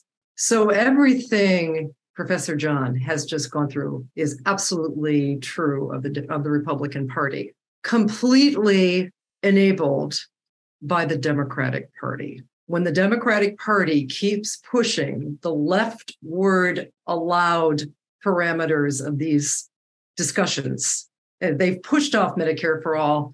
There was no mention of even like a public option um, yes, they subsidized uh, Obamacare, but you know, I saw my deductibles go up to a point where, you know, you just, unless I would only go to a hospital unless when, if I was completely unconscious. That's kind of the situation I find myself in. Yeah, it's unconscious. And it's like, so, you know, all these things. Yeah, Republicans, bad, bad, bad. And the Democrats are almost, at least the Democratic leadership is secretly on board with all this stuff. Let's take Social Security. I mean, uh, not to mention that Biden has been for cutting Social Security all of his political life. I mean, he he appointed to the Social Security Oversight Board this guy. I think his name was Biggs, a guy that is a lifelong. And if you can go to the Lever, uh, that's uh, David Sirota's uh, publication, and he is uh, he will tell you everything about this guy um, a vocal critic of expanded Social Security and workers' rights. And he has dismissed the retirement crisis, quote, as a non issue. and recently, as 2020 blamed problems with Social Security on, quote, older Americans' game of chicken. That sounds that like colorful. Yeah. What does that mean? Like living longer with yeah well that basically uh, they're saying that uh, maybe he's implying that older people are are almost blackmailing politicians. You take away our social security and we won't vote for you, kind of thing. All right. Uh, well, two decades what, ago, they worked on Bush administration commission that pushed to privatize Social Security, and we know what Monica Lewinsky scandal prevented. So, go ahead, hey, David. Well, let, let's talk about the weaponization of the government. There, Jim Jordan is chairing mm-hmm. hearings mm-hmm. about how the FBI has been weaponized. Mm-hmm. So, how have uh, I guess he's going to get to the bottom of the persecution of Muslims by the FBI? Yeah. Oh, yeah. Although I will say, you know, why don't we hear a coherent outcry? There are Democrats on this board. We should be hearing something from them about this issue. Well, tell me what's going on with the FBI. Okay, so what's going on with the FBI is that um, it turns out that there was uh, in Denver, there was a coalition, Black Lives Matter and other racial justice coalitions that were um, that were getting together protesting, you know, like everything everyone else was that summer. Um, and this group, though, had a, particularly interesting member. His name is Windecker. Now, let's see if I can get up this. Um, Turns out this guy, Windecker, was a paid informant by the FBI, was paid to start encouraging members of this Denver coalition to act up and you know file intelligence reports and try to get dirt on some of the activists that they were uh, that they were targeting and it turns out the FBI was targeting hundreds and hundreds of activists, of Black Lives Matter people, all through the summer and fall of, of 2020. But um, and by the way, if you want to read about this in, in full detail, um, person that's been on the show, uh, Trevor Trevor Aaronson of The Intercept, he was the one that has uh, covered the FBI, FBI's counter uh, terrorism uh, program that targeted uh, isolated, mostly mentally troubled young Muslim men and, and tried to do entrap them in schemes that FBI informants themselves made up that sound familiar. Same with the uh, the the guys that were plotting to uh, kidnap Whitmer. The, the plan was actually hatched by by FBI informants. And they managed to finally nail the ringleader, who the court even uh, and, and the prosecution even admitted was a mentally ill person. So, but this time it was a little different. Okay, so I guess as I said before, FBI has got to check off those affirmative action check boxes and, and go back to what they really want to do is go after African Americans and their allies organizing, you know, on behalf against police violence. Now, this is nothing new, but there was an interesting um, th- there was an interesting quote um, from from the FBI, the, one of the uh, secretary or the uh, assistant director of the FBI, and and he thought in his i'm trying to look for the quote right now but he regarded all the black lives matter protests as another 911 really he thought he regarded that the you know I mean 9-11 rather 911 this was another 911 September 11th assault assault on you know america. And that's the way that's how we regarded all the the uh, largely spontaneous but very well organized. And might i add very peaceful very peaceful very peaceful demonstrations so here it is. As protests broke out in cities like Minneapolis, Denver, Portland, Oregon, and all over, the FBI's second in command, David Bowditch, compared the demonstrations to the 9 11 attacks. When 9 11 occurred, this is his quote, our folks did not quibble about whether there was danger ahead for them, Bowditch wrote in a memo first obtained by the New York Times. They ran head on into peril. Bowditch describes the racial justice demonstrations throughout the country as, quote, a national crisis, unquote, whose, quote, violent protesters, unquote, were highly organized. really. So um, in Russia's this guy.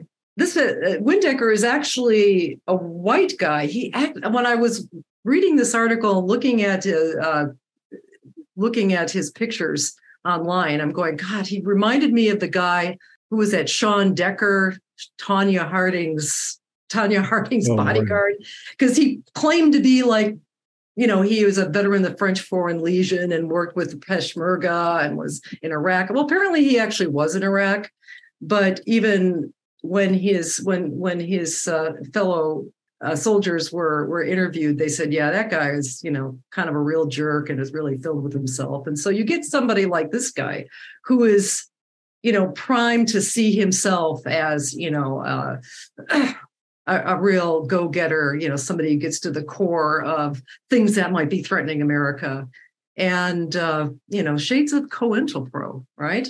Um, so does, I think everybody knows what COINTELPRO here eh, here was, but uh, that was a that that was a program, and I don't know if it was started by um, uh, by Richard Nixon, but it certainly was beefed up under Richard Nixon, where uh, the FBI would infiltrate the Black Panthers, the American Indian movement, the peace movements, you know, all kinds of things that threatened America, you know, that uh, basically people who were speaking out against the injustices of their government and their country. And, you know, so that was uh, the church, the Senate committee, it was the church committee, I think in the 1970s, was mm-hmm. investigating this. And, uh, so there was a whole bunch of reforms that the FBI supposedly put in place, you know, after the church committee's recommendation. But, you know, reforms are only so good as the enforcement mechanisms uh, in place and the culture of the organizations. And, you know, since 9 11, you know, there has been a much more I would I would say radicalized, but much more law and order, national security state type culture tolerated even among Democrats. And I think, especially among Democrats, it's become kind of toxic because the left is supposed to be opposing this kind of stuff. And, you know, I, if, if this becomes eh, none of what Trevor Anderson had reported really broke national press. I mean, the story of the Whitmer kidnapping was was sensational because you know it fed into the narratives of the time that eh, and the anti-Trump stuff going on on on the Democratic Party. But you know, when I started reading about it, I went, "Holy crap! This isn't this story isn't what it seems like at all." Um, but that's gone away because now the the the top guy is in jail. So, the, but this one really should because, as I said before, you know, and you've heard me several times, every Black Lives Matter protest that my organization, Progressives of Kane County,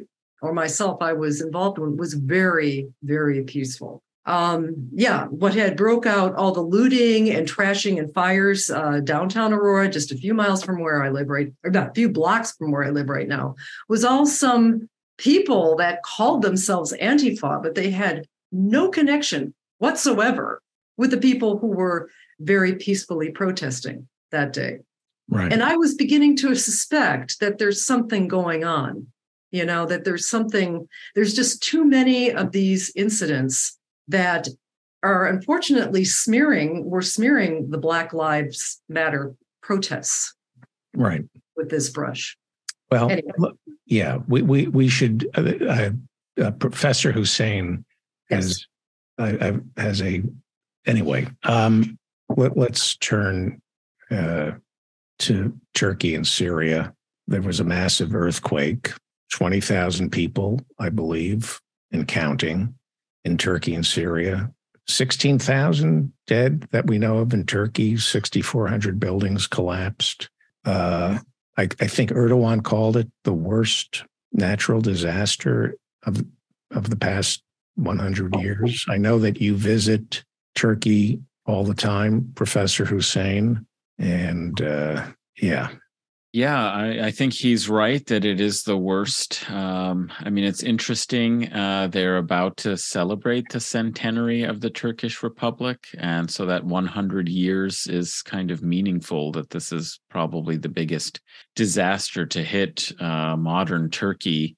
Um, you know, it, it eclipses uh, I think by we'll see. I mean, eh, you know, the totals are not in, and um, you know, we'll see how much uh, the death toll and injured and devastation go up. I mean, um, over the next few days. Um, but it seems to eclipse even the 1999 um, major earthquake that was that did affect uh, part of the you know major city of Istanbul, so in a very populous, in a more populous uh, area, perhaps. Um, but the devastation here is just so wide. I, you know, words are really probably inadequate to uh, express the scale and shocking devastation. Many people probably have seen some of these incredibly uh, dramatic and horrific videos of buildings just collapsing. Um, and this you were there. How, 10, how many how many weeks ago were you there? Oh, I, I was there in the summer, uh, so it's been a few months. Um, but I'm actually planning on visiting in May, and um, you know it's going to be a very interesting situation. I mean, that's also when about the time that the elections are scheduled currently. Uh, that's a whole other question and issue politically. The consequences of this, um, which we can talk about in a minute, but just to say that you know this is the South um, southern part of Turkey, you know, along the border of Syria. Um, this area is um, actually unseasonably cold right now. Um, in one of the major cities that was devastated, Malatya, it was uh, minus eight Celsius and it's about 18 degrees uh, Fahrenheit.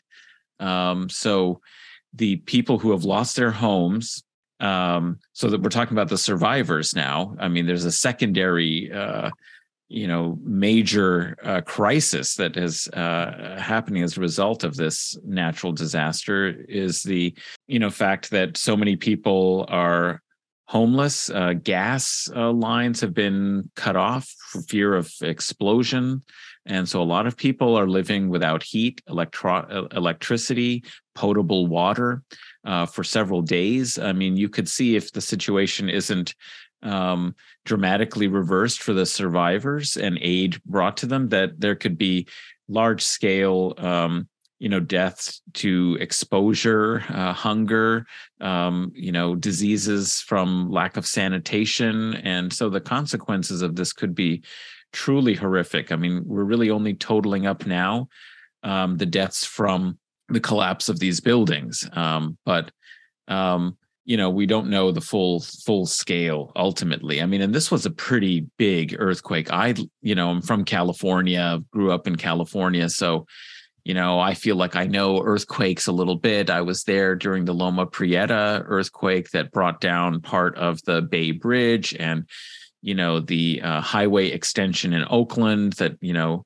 was an elevated highway extension that collapsed and crushed cars underneath, and um, of course that caused quite a lot of damage. Um, ultimately, you know, several billion dollars worth of damage, but the loss of life is you know in the scores you know and that was a big earthquake. That was a scary frightening earthquake. If you think about um, a place like uh, Turkey, where um, you know construction standards and materials and some of the rapid construction that was done um, in some of these um, kind of provincial cities and so on over the last 15 20 years it really becomes very serious when you think about how a 7.8 you know the loma prieta was a 6.9 this was a 7.8 you know, uh, earthquake on the Richter scale. And then it was followed, and this happened at 4 a.m. or so in the morning. So everybody's sleeping at home, um, which is another, you know, uh, factor in increasing, you know, the severity of the consequences and the death toll and fatalities. And then it's followed up eight hours, to 10, 12 hours later by a major second, you know, uh, earthquake at 7.5. So, this is really devastating, and um, uh, I think it's going to have a lot of consequences for Turkey. And the most immediate ones, of course, that everyone's thinking about are politically, because there have been concerns about um, the speed of the disaster response by the Turkish government. Let's recall and remember this is the heartland and core, you might say, the kind of central and southern Anatolian population, um, provincial uh, population that is the sort of core of Erdogan's base. I mean, he has, of course, been a masterful politician and put together various kinds of coalitions, and those kinds of coalitions have shifted, um, you know, um, over the course of the last 20 years in which he's been um, leader of the government.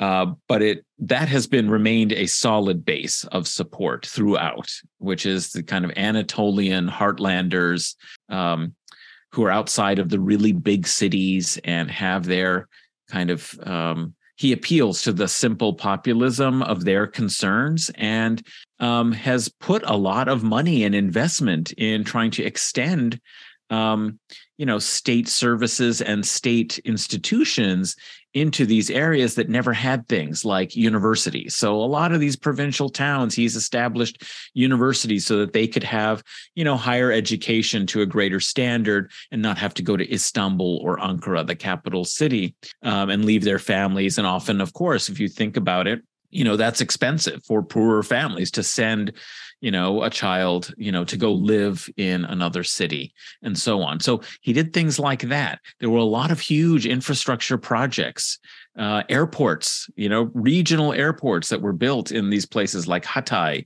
you know, which is in Iskenderun along the, along the Mediterranean coast, just north of Syria, and is actually kind of disputed. Syria claims that it's part of its territory, but so he's invested in these kind of big infrastructure projects, rapid housing, you know, developed uh, apartment blocks built in the last 20 years to provide more affordable housing in these kinds of towns and cities.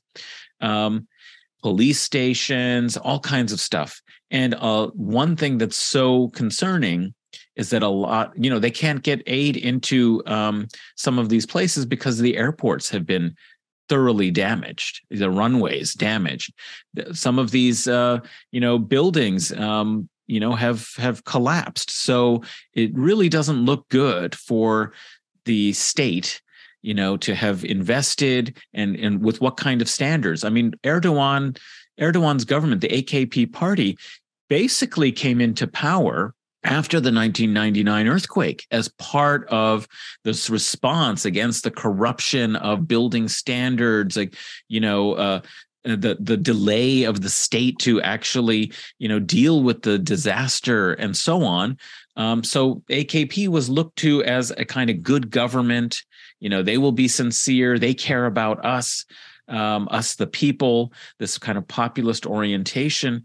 And that was you know what it was predicated on. So politically a big disaster like the 1999 earthquake changed uh, Turkey's political future. The question is now, despite the fact that Erdogan has managed to weather all kinds of challenges and has a very divided opposition against him will this you know these circumstances really undermine the confidence that people have in this in the Turkish state and in, in their government because there were supposed to be all new kinds of standards in building after the 1999 earthquake. There was a special tax instituted that uh, some economists um, uh, you know believe over the last 20 years w- uh, or so would have totaled about 3.8 billion you know uh, dollars worth of um, dedicated specifically for disaster relief. So the fact that um, it was somewhat slow, I mean, this was a huge earthquake. It's not going to be perfect, but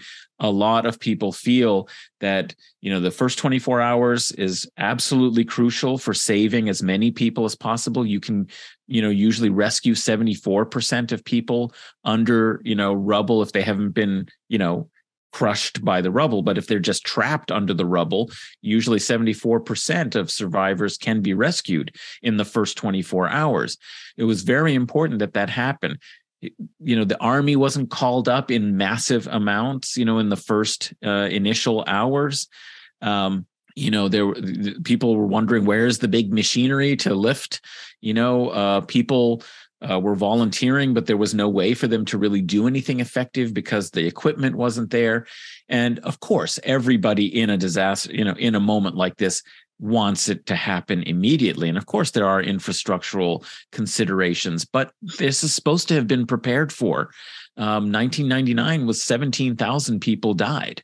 Um, so this is going to be really interesting to see you know how the political effects and consequences quite beyond all of the you know economic devastation and so on. But the elections happening only three months in the future is erdogan running for reelection or, or, well yes yes he is. He is running for reelection and um you know uh it's it's really this this could be a really big blow you know to his to his uh, political fortunes and chances um so we'll have to see you know you know what that uh you know what what what will happen as a result uh, of this. The only other component that i want to talk about since i focus mostly there on turkey is just to say that the situation uh, is o- even more dire of course in syria because we're talking about a country that's been devastated by an ongoing civil war that's fragmented that doesn't have effective governance in a lot of the areas that are closest to the turkish border up in the north and northwest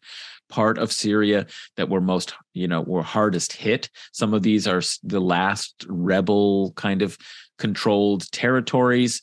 Um, and, you know, these are people who are already refugees and, um, a lot of them are already refugees and it's just absolutely devastating what i cannot abide however is the fact that the syrian government is still under sanctions. These sanctions have prevented the coordination and facilitation of relief through the most obvious mechanisms that are available of state institutions that have access.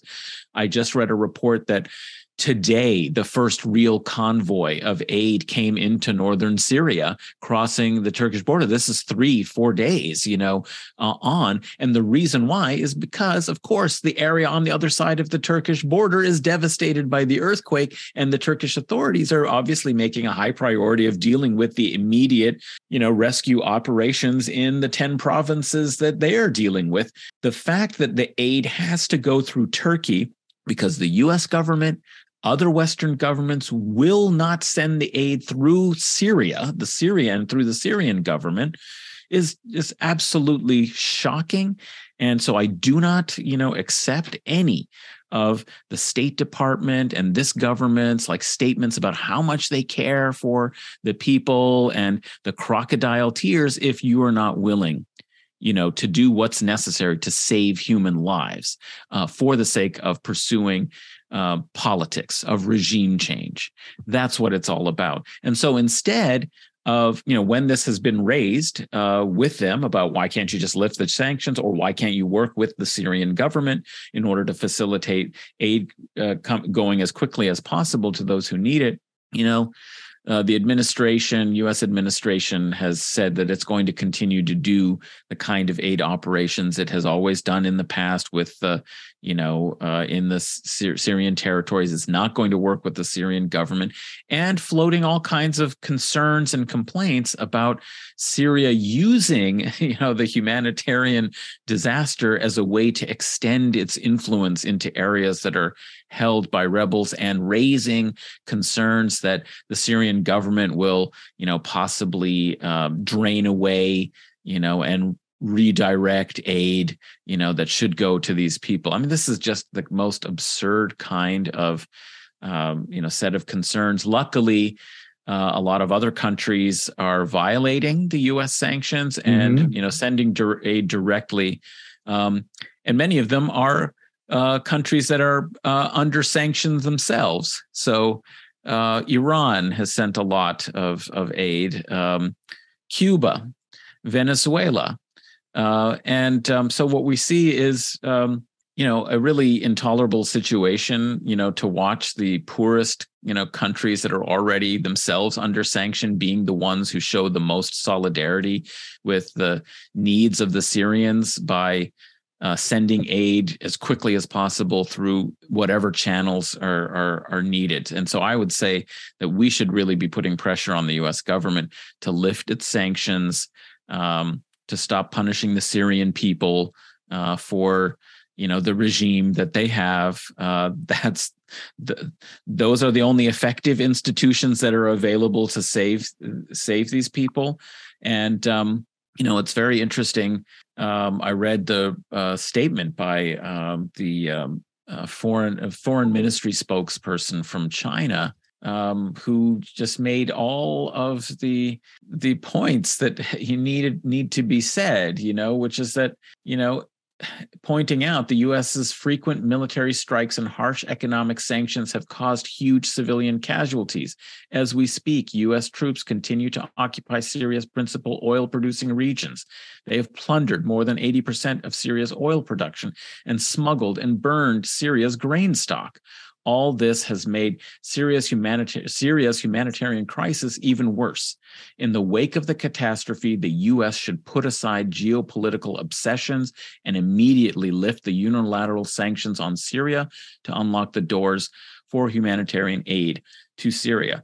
This is an official spokesperson from the Chinese uh, foreign ministry. This is like that, you know. This is solidarity. This is the real truth of what's what's going on. Right. And um, you know i just have to highlight that that uh, the absurdity and the tyranny uh, and uh, heartlessness of the situation. And i remember that during covid when you know iran was one of the early hotspots and um, they didn't have access to medicines ventilators all kinds of you know treatments uh, and basic you know medical supplies because of us sanctions. And there were calls at that time also to lift sanctions on Iran, and the Trump government refused to do so and maintained its maximum pressure policy. What is the difference between the Biden administration on these kinds of issues from the Trump, uh, you know, from the Trump administration? We're giving. Did I read aid like something like less than a hundred million dollars in aid? Yeah, and I read. I mean, that's at least something. I mean, you know, I read also that that's like what, what, the European Union was going to send 3.5 million euros. It's like, what, what, are you talking about? You know, did he mention mean, it? When when was the earthquake? Was it before the State of the Union? Yeah. Yeah, I think. Well, what, wasn't it on Monday morning? And he didn't. It was Monday it. morning in Turkey, which would have been, you know, yeah. So it was. It was even earlier for us. It was like late it. Sunday night. Did he? He didn't mention it during the State of the Union. Well, why why would you? It's it's it's it's politically unimportant, you know, uh, for the purposes of this, uh, you know, political speech to the American uh, American electorate. Um, well, Turkey was instrumental, as you've been teaching us, in orchestrating peace talks between Russia and Ukraine, and watching the devastation I thought about what you had said about Erdogan trying to bring peace to that region and how we can't wait to send weapons to Ukraine to create the situation that we see in Syria and uh, Turkey. Yeah, I mean, uh, let's hope that uh, the one good thing that could come out of this is perhaps some resolution of the Syrian, you know, crisis. But that's exactly why we need to be making appeals for a humanitarian uh, perspective and approach. To, you know, let's end the suffering of the Syrian people. You know, lift these sanctions, encourage negotiations, try and have a regional solution. Um, so that uh, uh, you know this nightmare that uh, the Syrian uh, people have been experiencing for the last decade, basically, you know, can end and they can live some normal, you know, human lives. Uh, that should be, I think, the top priority. Um, we are the, we, about, we are the least about generous. the consequences of the earthquake. America is, in terms of percentage of our GDP, we are the least generous nation in the industrialized world when it comes to foreign aid.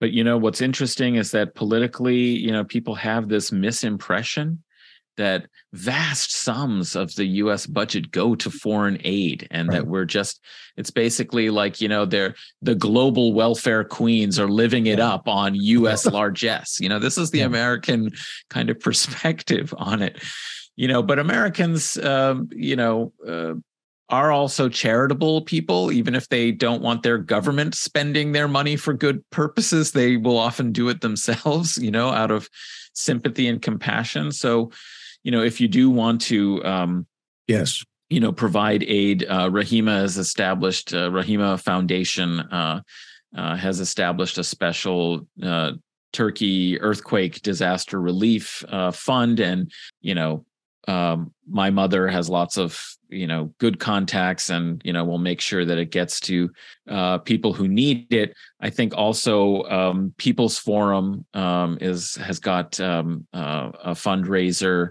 and they have also contacts to groups um, you know on the ground um, in turkey and northern syria. Uh, you could also donate through them. So the people's forum also.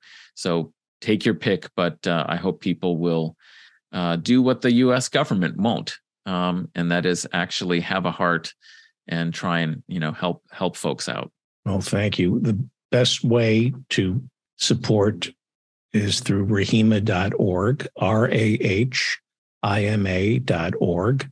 And uh, we should talk about, well, I'll leave it at that. Thank you, everybody. Thank you, Professor Mary Anne Cummings, Professor Jonathan Bick, Professor Adnan Husain everybody go to rahima.org and donate, please.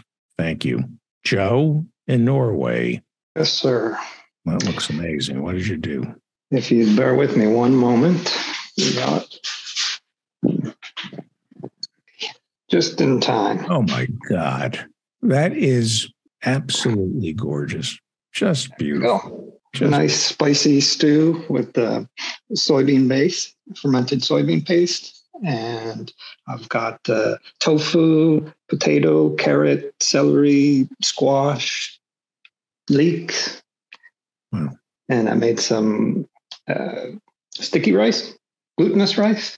So it's very chewy. And then I pickled, quick, quick pickled um, chayote squash and carrots with sesame and, and rice vinegar. Wow. That is spectacular. And breakfast time. That makes a great breakfast. And it reminds us all to give to rahima.org. That, uh, yeah, that is uh, beautiful. Office hours. What do we have scheduled for office hours? Uh, Steve Kay is going to be uh, showing some of his uh, art project, one minute videos. And uh, Annika will be presenting um, a talk, which I'm still ironing out. We also have, of course, Professor John as well with the Twilight Zone. And then we have a couple free spots in the okay. evening or later on. So fantastic. Thank you so much. Joe in Norway. If you want to thank this show, the best way is to go to rahima.org. Thank you. It's time right now for the David Feldman Show. So get your ears on right, buckle in